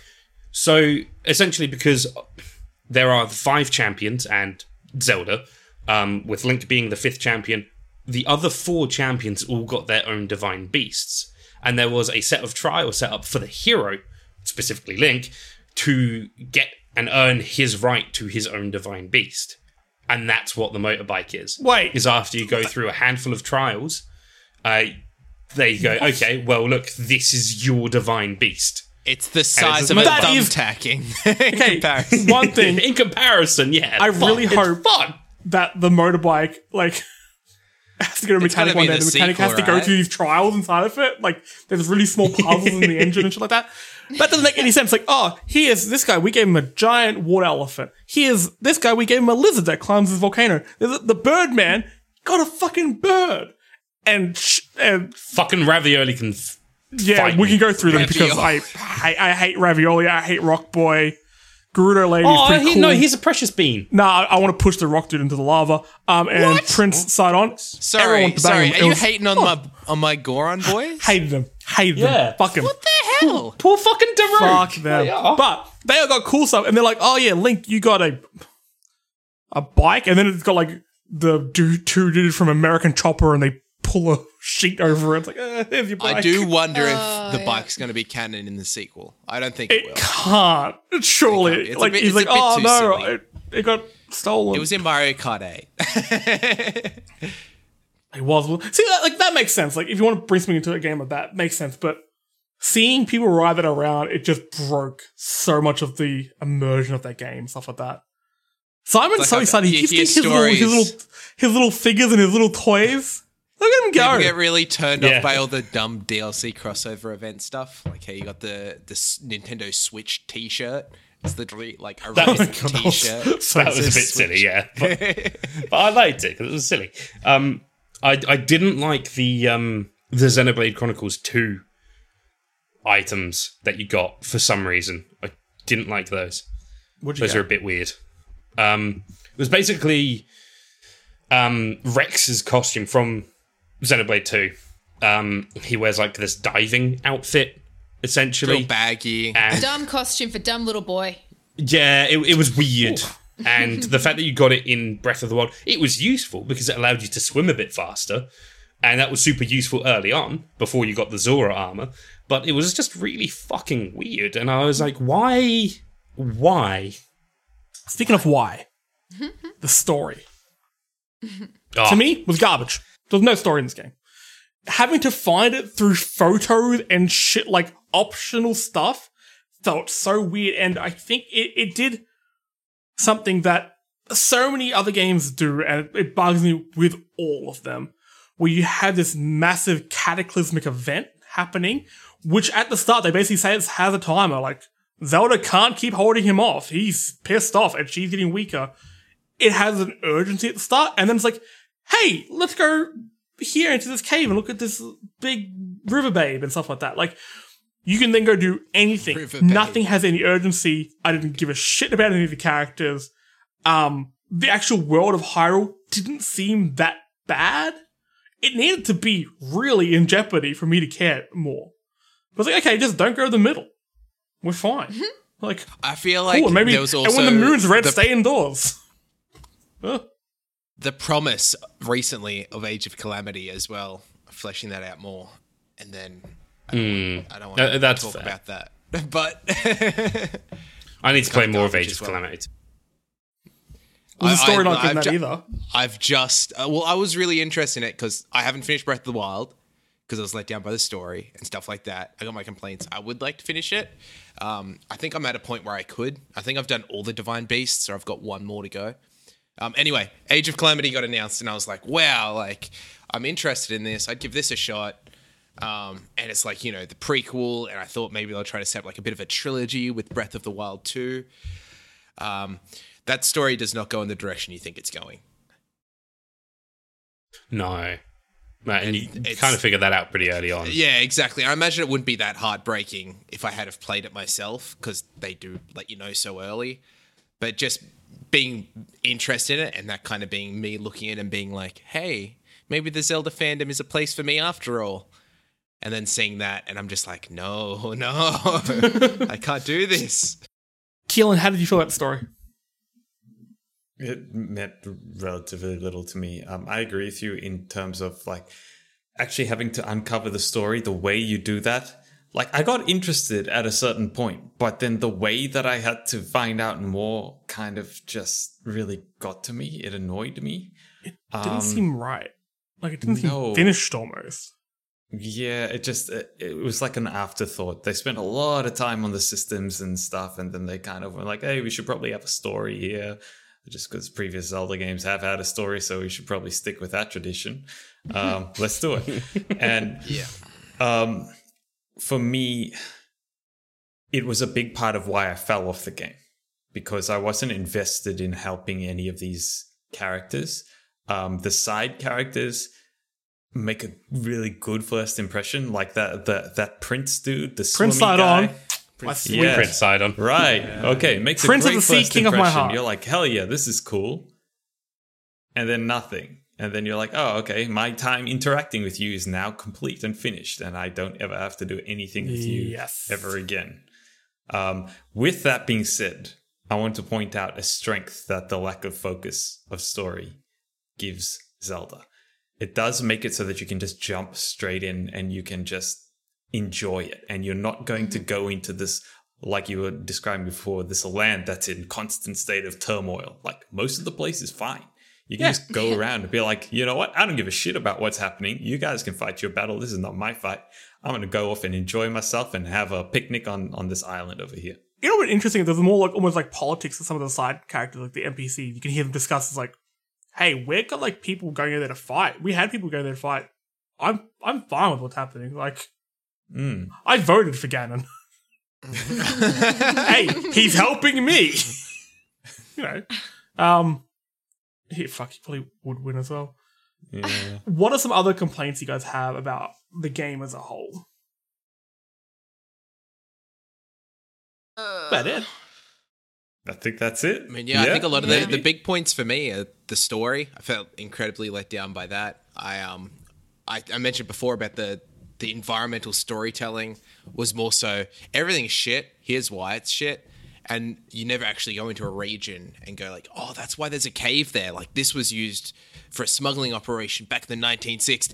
I'm thinking of different games. Um, I think you, know, you never, you never, this power pole. s- you never stumble across something and piece together a, a story. You know, there's never that moment like in The Last of Us One, where you're going through the sewers and you find out, hey, there was a little hideout here Oh, and they raised why did children. have to? Why did you do that to my heart, Justin? Jesus Um, but th- there's there's none of that. You never pick up a note and be like, "Hey, I wonder what happened here," and you start looking around the walls and you start seeing you know drawings, or um, you never start going deeper in the cave and discover what the people were doing there. There's nothing like that. It's literally the environmental storytelling is bad shit happened hundred years ago, and this is hundred years later. Time is gonna pop. There's there's you never see there's no there's no characters that you can get attached to in this world because you never really see another character. Well, you do, uh, but you know you don't you don't you spend a large swaths of this game without interacting with another character. Just See- sorry, just just quickly, Simon, before you climb through the camera and throttle Josh. Um, no, no, no. ju- the way this is how I would I've kind of described the game before. It's like when you go on a hike and a bunch of interesting things happen on that hike. Little little interesting moments. You see a cool bug. You hear some weird bird. You know, the path does something weird. You see a cool rock that looks like a dick or something like that. Um, but you get to the end and there was no story. You had a bunch of cool little interactions with things, like cool little things happened, and they were memorable for a bit, but there was no nothing st- strung them all together. There was no cohesive flow to the whole thing. You started in one spot and you got to the end. Cool things happened in between. If they didn't happen, it would have been the same journey. But they were cool at the time. That's how I kind of describe a lot of stuff in Breath of the Wild. Where these little hmm. things that are very inconsequential, cool, but inconsequential, and they have no depth or add to the lore of this place because Yeah. it's just a lot of set dressing. Yeah. I think one of the most enjoyable things about this game was when it first came out, the amount of content and podcasts and stuff of everyone talking about how they got to the same point but different ways. I think that's kind of what is really special about this game or like not even this game in general really, but just kind of like the type of sandbox games that it is. But this one um with the things like climbing onto rocks or like whack is was it stasising the rocks, whacking them a whole bunch and climbing on and like trying to get over walls that way or trying to like kind of um, get certain get around the world in certain ways and like you know the islands and the, the towns and all this kind of stuff like that's what really made this a special title in my in my heart you know but yeah it's um it's hard it's a hard game to talk about I, I do Well, wish there that's was just more fact we've rewards. just done this whole I just, I just never felt rewarded for my time in it, though. I always just felt like I was just yeah experiencing this world, and I didn't care for my time in it a whole lot because there was nothing. You to can't see it, but. Simon's currently sharpening a knife. Simon, yeah, Go on. Just under the desk.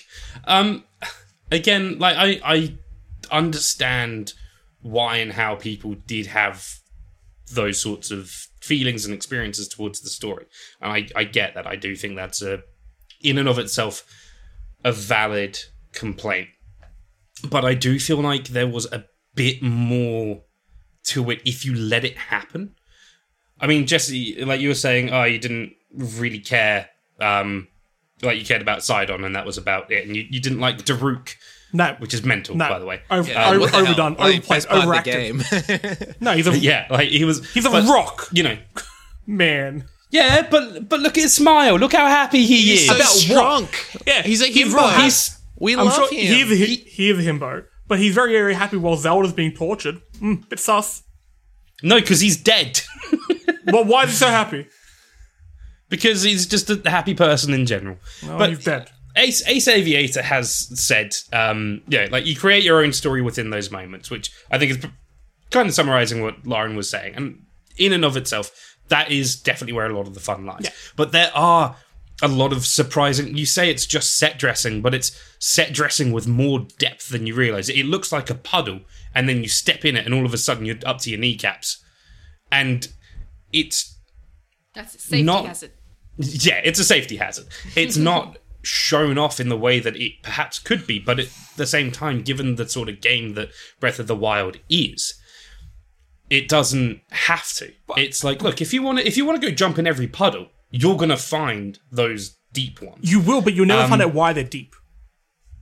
because there's so for example quite early on right next to the great plateau actually there's a lake with an old abandoned fortress that's been completely ruined and you can see and find rusted weapons and shields and you know even some arrows uh, stuff like that and if you look into it you can actually find that oh on the other side of the lake there's a monster encampment and what happened is during the calamity, a surge of monsters came at these soldiers and they went in to defend themselves, but then got slaughtered. I know the And exact there's loads of there's about. loads of stories like that. Like there's there's an entire fucking storyline about how um, Link and Zelda escaped from Hyrule Castle and ran through half of the country basically, picking up stragglers along the way. They it was like the smallest group of like 20 people um, and they got to a particular fort where Zelda's power awakened, and you see that in one of the memories, and blah blah blah. She saves Link from all the Guardians and stuff, and you know, like holy shit, that's that's the story of 20 people surviving. When on the other side of the country, at the exact same time, there was this fortress, this fortress that you can go and visit. And you can see all the cannons and the rusted shields and all of these spears and stuff that have been completely destroyed because this massive army was obliterated by half a dozen guardians. And you can see some of the ruined guardians lying around. And you can see stuff like that and you piece it together. And Yeah. it isn't given to you. And I understand that, you know, hey, like I want to, I want to read about that. I want to see. No, hundred percent. That's, that's what that's what I'm talking me. about. But it's it's never a character story. It's never a, a specific moment. No. it's just an It's an overarching. bad stuff happened hundred years ago. There's nothing about what's happened I think- since. You know, I think It's it sort of puts into perspective- hundred years in the future. Kinda, yeah. Yeah. Um, I, I get that, but like, I feel like it adds to the gravitas of the Oh, totally. situation. Like, you don't understand how bad the calamity is until you find all of these little bits and pieces and piece it together and go, "Oh fuck, this like this wasn't a thousand piece puzzle. This was a ten million piece puzzle, and all of these things went wrong, and all of this happened." And with certain characters, which I understand if you don't necessarily like them because you, you know, you meet Daruk and Urbosa and Ravioli through flashbacks and only through flashbacks, and you have a few interactions with them in, you know, the current time, which is fine.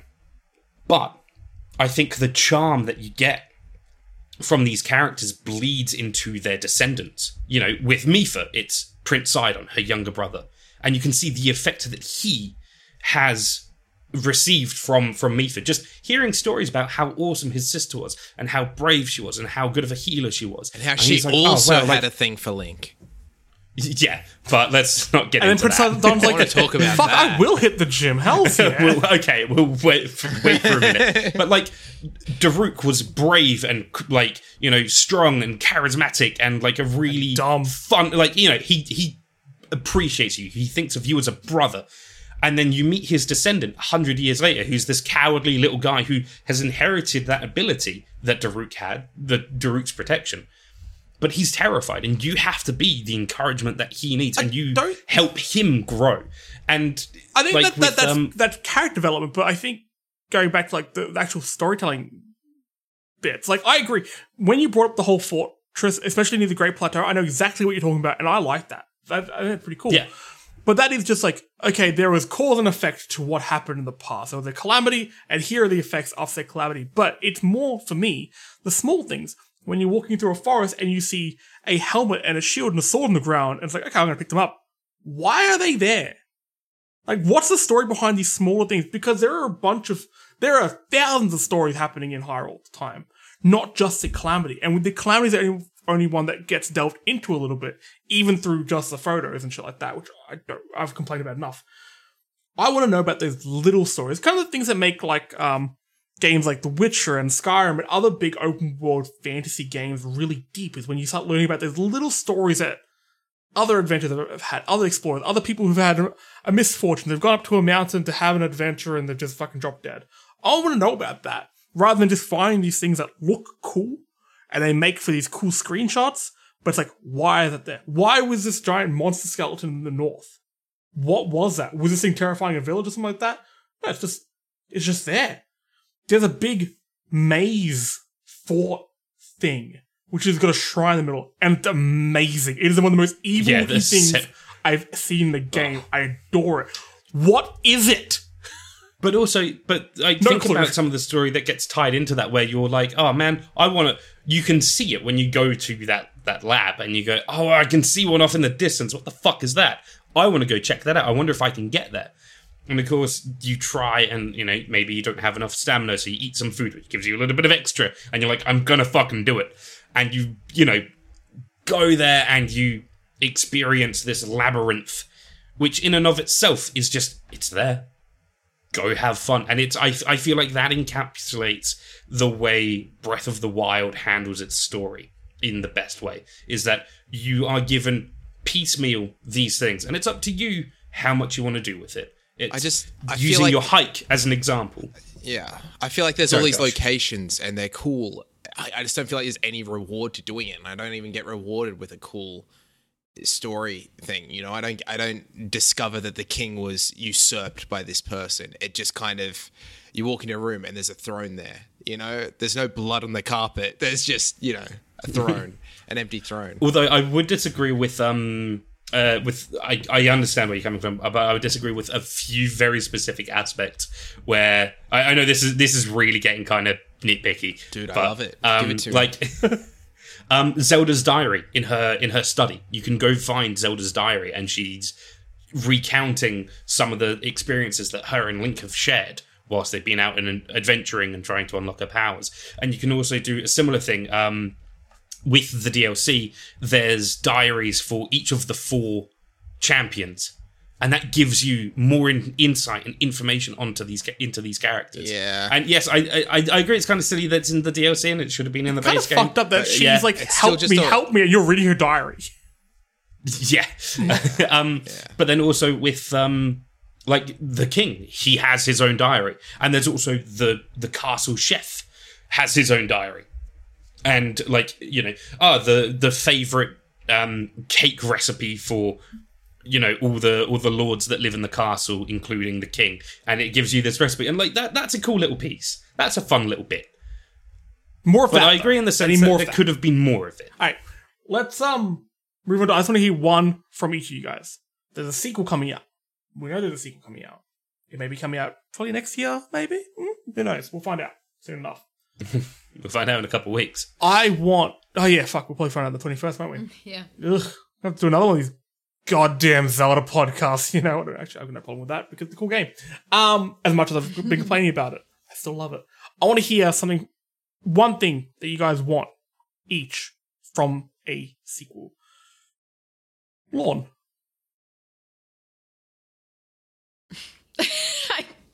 I don't look. I just give me something to be excited about. Give me a story to be excited about. You know, I s- I yeah. the actually in the trailer when the when when Calamity Ganon Calan- Kaganity was like Jesus fucking. getting revived or whatever, like he looked scary as hell, man. Yeah, dude, they look. He's a sick. genuine Actually, threat. really cool. de- Yeah. dehydrated Ganondorf like whoa. Have you guys seen the That art of the rehydrated. Ganondorf though? Oh gosh. And he's just like some What like was that, sorry, buff Jesse? dude. oh yeah yeah yeah Hells yeah. So I take it back because honestly, I couldn't really, apart from there not being much story, but that I was like, honestly, I was okay with that because I got like 50 hours for someone who's not.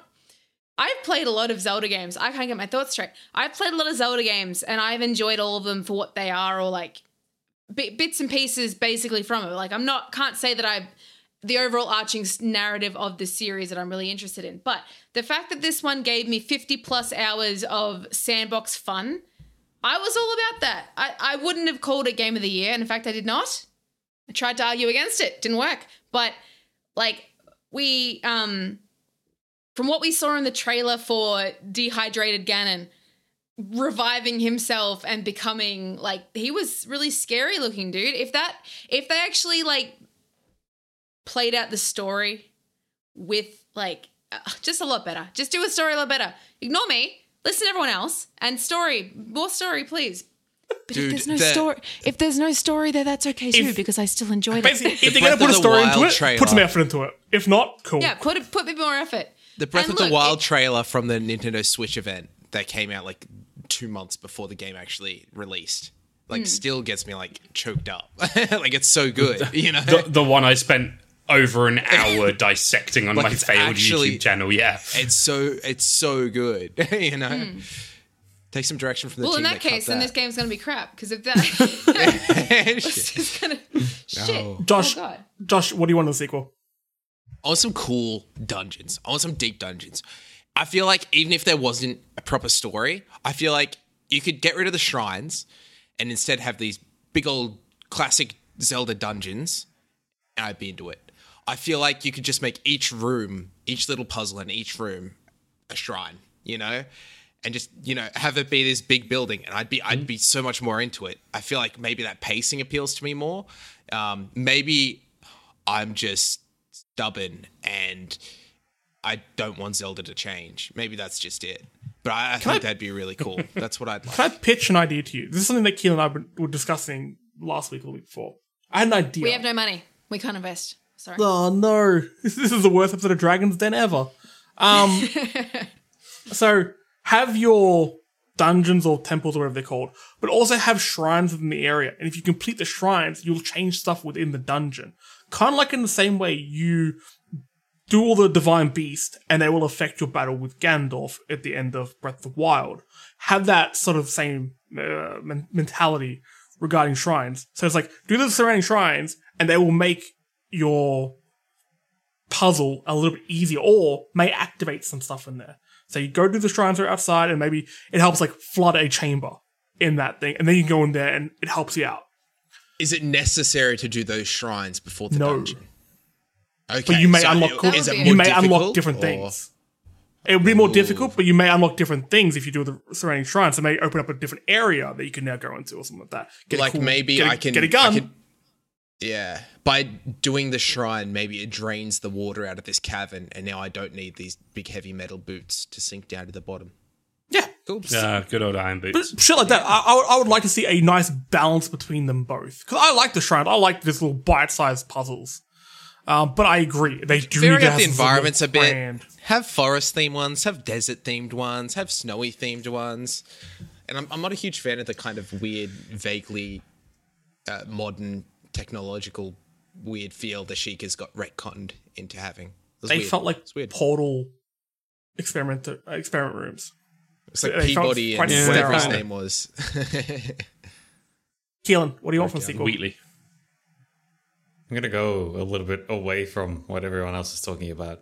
I want the sequel to have a Switch Pro version because Breath of the Wild is still one of the greatest looking Switch games, Nintendo games ever made. It's gorgeous, drop dead gorgeous, agree. but it is so blurry on like a modern 4K TV.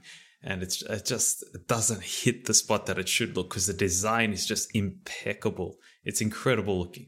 So I want the sequel to be able to have like the technical um I guess back up to you know to back up the design, the technical aspect to back up the design. Hey, I mean, 4K Switch Pro version. Breath of the Wild was a console seller. Breath of the Right. Wild 2 would be a console seller as well. I agree. I, Yeah. That'd be really cool. Um, Simon, I think it's only fair that you have the last word here.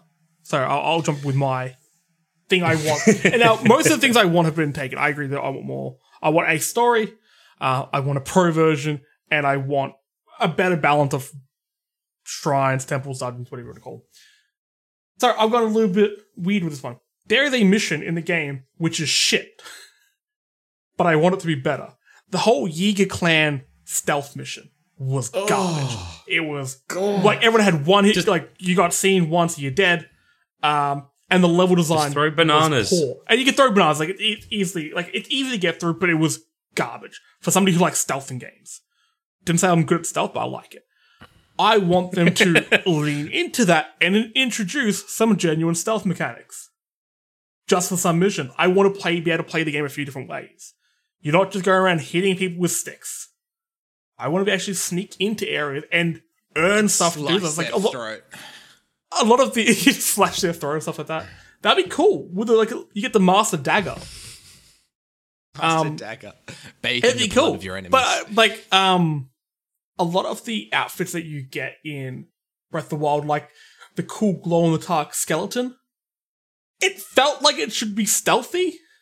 And I think it helped you sneak a little bit. I think a lot of the, the outfits let you sneak. But like, uh, the, I, it's it's like kind of like the combat. It's like, yes, it does help a little bit, but because it's not, the stealth isn't very in depth, you're not noticing massive difference between like a 10% stealth boost because there isn't really 10% of movement within your stealth anyway. I, I would love to see them explore explore the stealth a little bit more. I'm not quite sure how or whatever.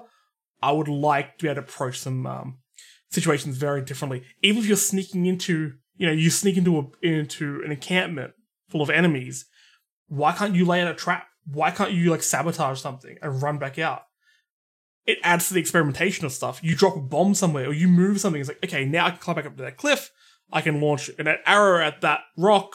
I mean, sorry, that, that crate or whatever that it's gonna blow up. Gonna make a big mess for everyone involved. I, I like shit like that. Simon, what do you want? What you want? Uh, they said it was going to be darker, like it was going to be a dark game. Now, Majora's Mask, I think, is arguably the darkest Zelda has ever gotten. And I love it. I think Majora's Mask, tonally speaking, is one of the best games I've ever experienced. You did sell it on me I a know few you- podcasts ago when you spoke about it. It is it is it's just so good. Um, and I I would like to see that. I would like to see that sort of implementation. I'd like to see the sense of inevitable doom that's hanging over you the whole time. I'm super curious to see how this is going to go. Like I'm really really really excited for Breath of the Wild 2 um th- like that trailer in and of itself there's loads to pick apart and loads of really interesting stuff and stuff that harkens back to again previous games and i'm super excited to see what they decide to do with it but i just hope whatever they do it's dark it's ominous maybe a bit creepy and it just makes you feel almost a bit on edge i just want that I want it's gonna start off so Ganon's gonna kidnap Link. And he's gonna be tortured, so he plays as Korok, goes to save him. And he wakes him up, okay? And then Link opens eyes and he speaks for the first time. He says, I'm gonna kill Praxis. Yes. Okay? You know, um, Dark Link, Yes. who's already an established character, comes back, but it's also gonna be Light Link. Because it's also gonna be Jak 3 at the same um, time. and you get a go kart for the sand. Hmm. Like, um, a flat flat. The only the only other I guess sort of additional thing is I'd like to be able to play as Zelda, whether that's as a co-op thing or if you switch between the two I would characters. really like that. I don't know. Hmm. I don't care, but I would quite like to play as Zelda. I think that would be a really fun thing because I know she's not much of a fighter per se, but I have a weird feeling that you'll only play as her. I think she's going to be the main character. I love it. it'd be interesting. Because I, I, I see this game being like a sequel, but also just like a flipping of um of Breath of the Wild on its head. It's going to be like the complete reverse. Like we're seeing the underside of Breath of the Wild. And I think it would be really, really cool if you play as her. The whole game. about she how can control dumb- basically the same. Can we talk about how dumb all those theories are? Where it's like Breath of the Wild 2's actually all set underground. It's like, how does what? Nah, what? How does that stupid. work? Wait, sorry. Yeah. So you you, can't you've see a read, horizon. You've read that it's set underground, and back in the day, Oh, you've read so that they were complaining it to Dark Souls. What are you reading? Are you are you serious? Are you serious? Do you remember when Breath of the Wild came out and everybody was like, "It's Tony Hawk meets Dark Souls meets." You know, this." hard Everyone drive articles that. aren't real. It's it's actually a You can't thing. get a Mega Like, 64 for your news. you. News. Um, I need to, I need to That- find these but articles. this is this is actually a thing people have been talking about. Like I don't know how involved you are with the Zelda scene, Jesse, but God, these no. are actual things the Zelda scene picks apart because that first trailer was set underground, and flyers have said Yeah. that it's set beneath Look- Hyrule Castle. People are stretching I- that out to say that the entire I game takes place confirm. underground. Fuck me. I can Thank I you, can I can absolutely corroborate Josh's story here. Seeing the amount of people going, oh, but what if it's all set underground? Oh, wouldn't that be really interesting? I was like, no, that would be kind of shit. Um, in in the Twitch chat, Scotsman also raised a very valid point that Twilight Princess um, was quite a dark game as well. I uh, feel like- tonally speaking. I feel like aesthetically it was. I know there was kind of like the history of um, Midna's people and the rituals and stuff like that. But I feel like the actual Yeah. game wasn't that dark. It was just kind of maybe the aesthetics looked very dark. It's a good point though. That's a good point. They're definitely Well, the two. Uh, I. I think I think it's definitely a darker game so far as a Zelda game's concerned. Because I mean, it starts off like the opening act. You get knocked out. All your mates, like all of your friends, get fucking kidnapped, and you try. You get dragged into a completely different dimension where you're forced into chains. Like that's a pretty fucking dark opening. yeah, and then because you're in the Twilight realm, you're interacting with the spirits of people who have deceased. Yeah, like you're interacting- Oh, man. Wait, why Yeah, did I ever hear about this good type of shit from Zelda like, about Zelda games? It said I hear about this little blonde boy playing his little wind instrument. Like I want to hear So- about this shit. Like I didn't know this happened. I would have played this angsty bullshit back in the day. one of my favorite things um some stupid Tumblr post, and it was like Link must be the most terrifying force of nature to ever encounter. He is like some weird, like cryptid hero. Like there's legends about how powerful and how strong he is, and then all of a sudden, you know, one day you're just there in your village, and this weird little blonde boy comes gliding in on his shield, smashes all the pots, screams, does a backflip, and teleports away. You turn to your grandma and she's crying like she's just seen Jesus. She's like, I, he It's just- visited me when I used to live in a pond. but like Zelda games are goofy. They are fun and often very child friendly in the in the sense that like cool you know child, you won't see you know what I mean? Not one of you, like, you won't see you won't see blood and guts and shit like that spewing everywhere. Um, but it's always had a proper sense of adventure, and I feel like that is what Zelda is known for. That is what Zelda does best, and that is what I'm looking forward to seeing. Yeah, I think you're right. I think Like- it would be kind of cool. Like, I don't want the next Zelda. I don't want Breath of the Wild 2 to be grim, dark, or edgy or anything. But like playing those games as a kid, like you know, like Skulltulas, and like really freaked me out. Oh, you know, and seeing that yeah, a whole family terrifying. just got Those grabby, grabby hand man. those grabby Oh, hand men. Like oh, man. maybe play Yeah, into some no, of that a bit those. more. Maybe that would help. You know, make like shake up the tone a bit because I feel like Breath of the Wild was consistently, you know, this is bleak, but things are kind of Yeah, beautiful. this is bleak, but hey, look, isn't it all really pretty? Yeah, It's pretty, Alright. even though it's kind of depressing. Let's wrap it up there because I know we're going to have a lot more Zelda talk throughout this year, especially as we get hopefully more trailers and more footage of uh, Breath of the Wild 2. But if you want to hear more of our podcast and such, uh, we're on Spotify and iTunes, so jump over there, subscribe, leave us a review. While you're there, also check out a new show we've launched. We're going to have this monthly called Love Letters, uh, hosted by moi, Jesse Munro. Um, and I'll be interviewing different content creators, just in case they don't know me, Simon. Who knows? Who knows? They may have just tuned in. Um, the I'll be interviewing different content creators to find out, you know, why certain games hold a special place in their heart. This week or last week, I interviewed Lorne. We spoke about Firewatch. It was a really good time. So go check that out. Tell us what you think. Um, like I said, it's a new show, so we're still developing it. If you have any ideas, or requests, whatever, shout out. Uh, while you're on those podcasting platforms, also check out Fan Critical. Big thanks to them as always. Uh, if you want to follow us on social media, at Twitch, at Twitter, Instagram, Facebook, all the good ones. Uh, are at Story Mode Oz. If you want to keep up to date with all the news and stuff that we're doing as well, storymodegaming.com.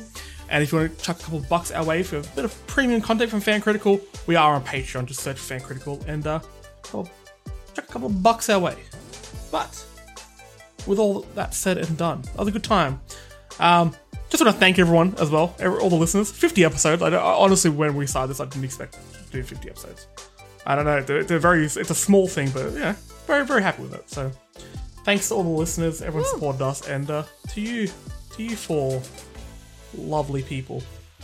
And also thanks to Twitch chat for joining in and chatting to us and stuff. Yes, yeah. Come join us on Twitch. Had- We're gonna be here on Sundays. Yes, come and fo- follow us on Twitch. We're almost affiliates. Yeah, almost there. Check out the follow. Yeah. Uh, so Lorne, Josh, Keelan, Simon, always a pleasure.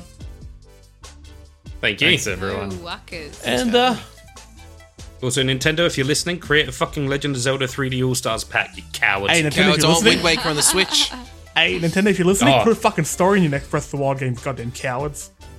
True, Yeah, that's true. that's right. There we go. That's right. That's right. We'll start again. I don't give a shit. Uh, All right.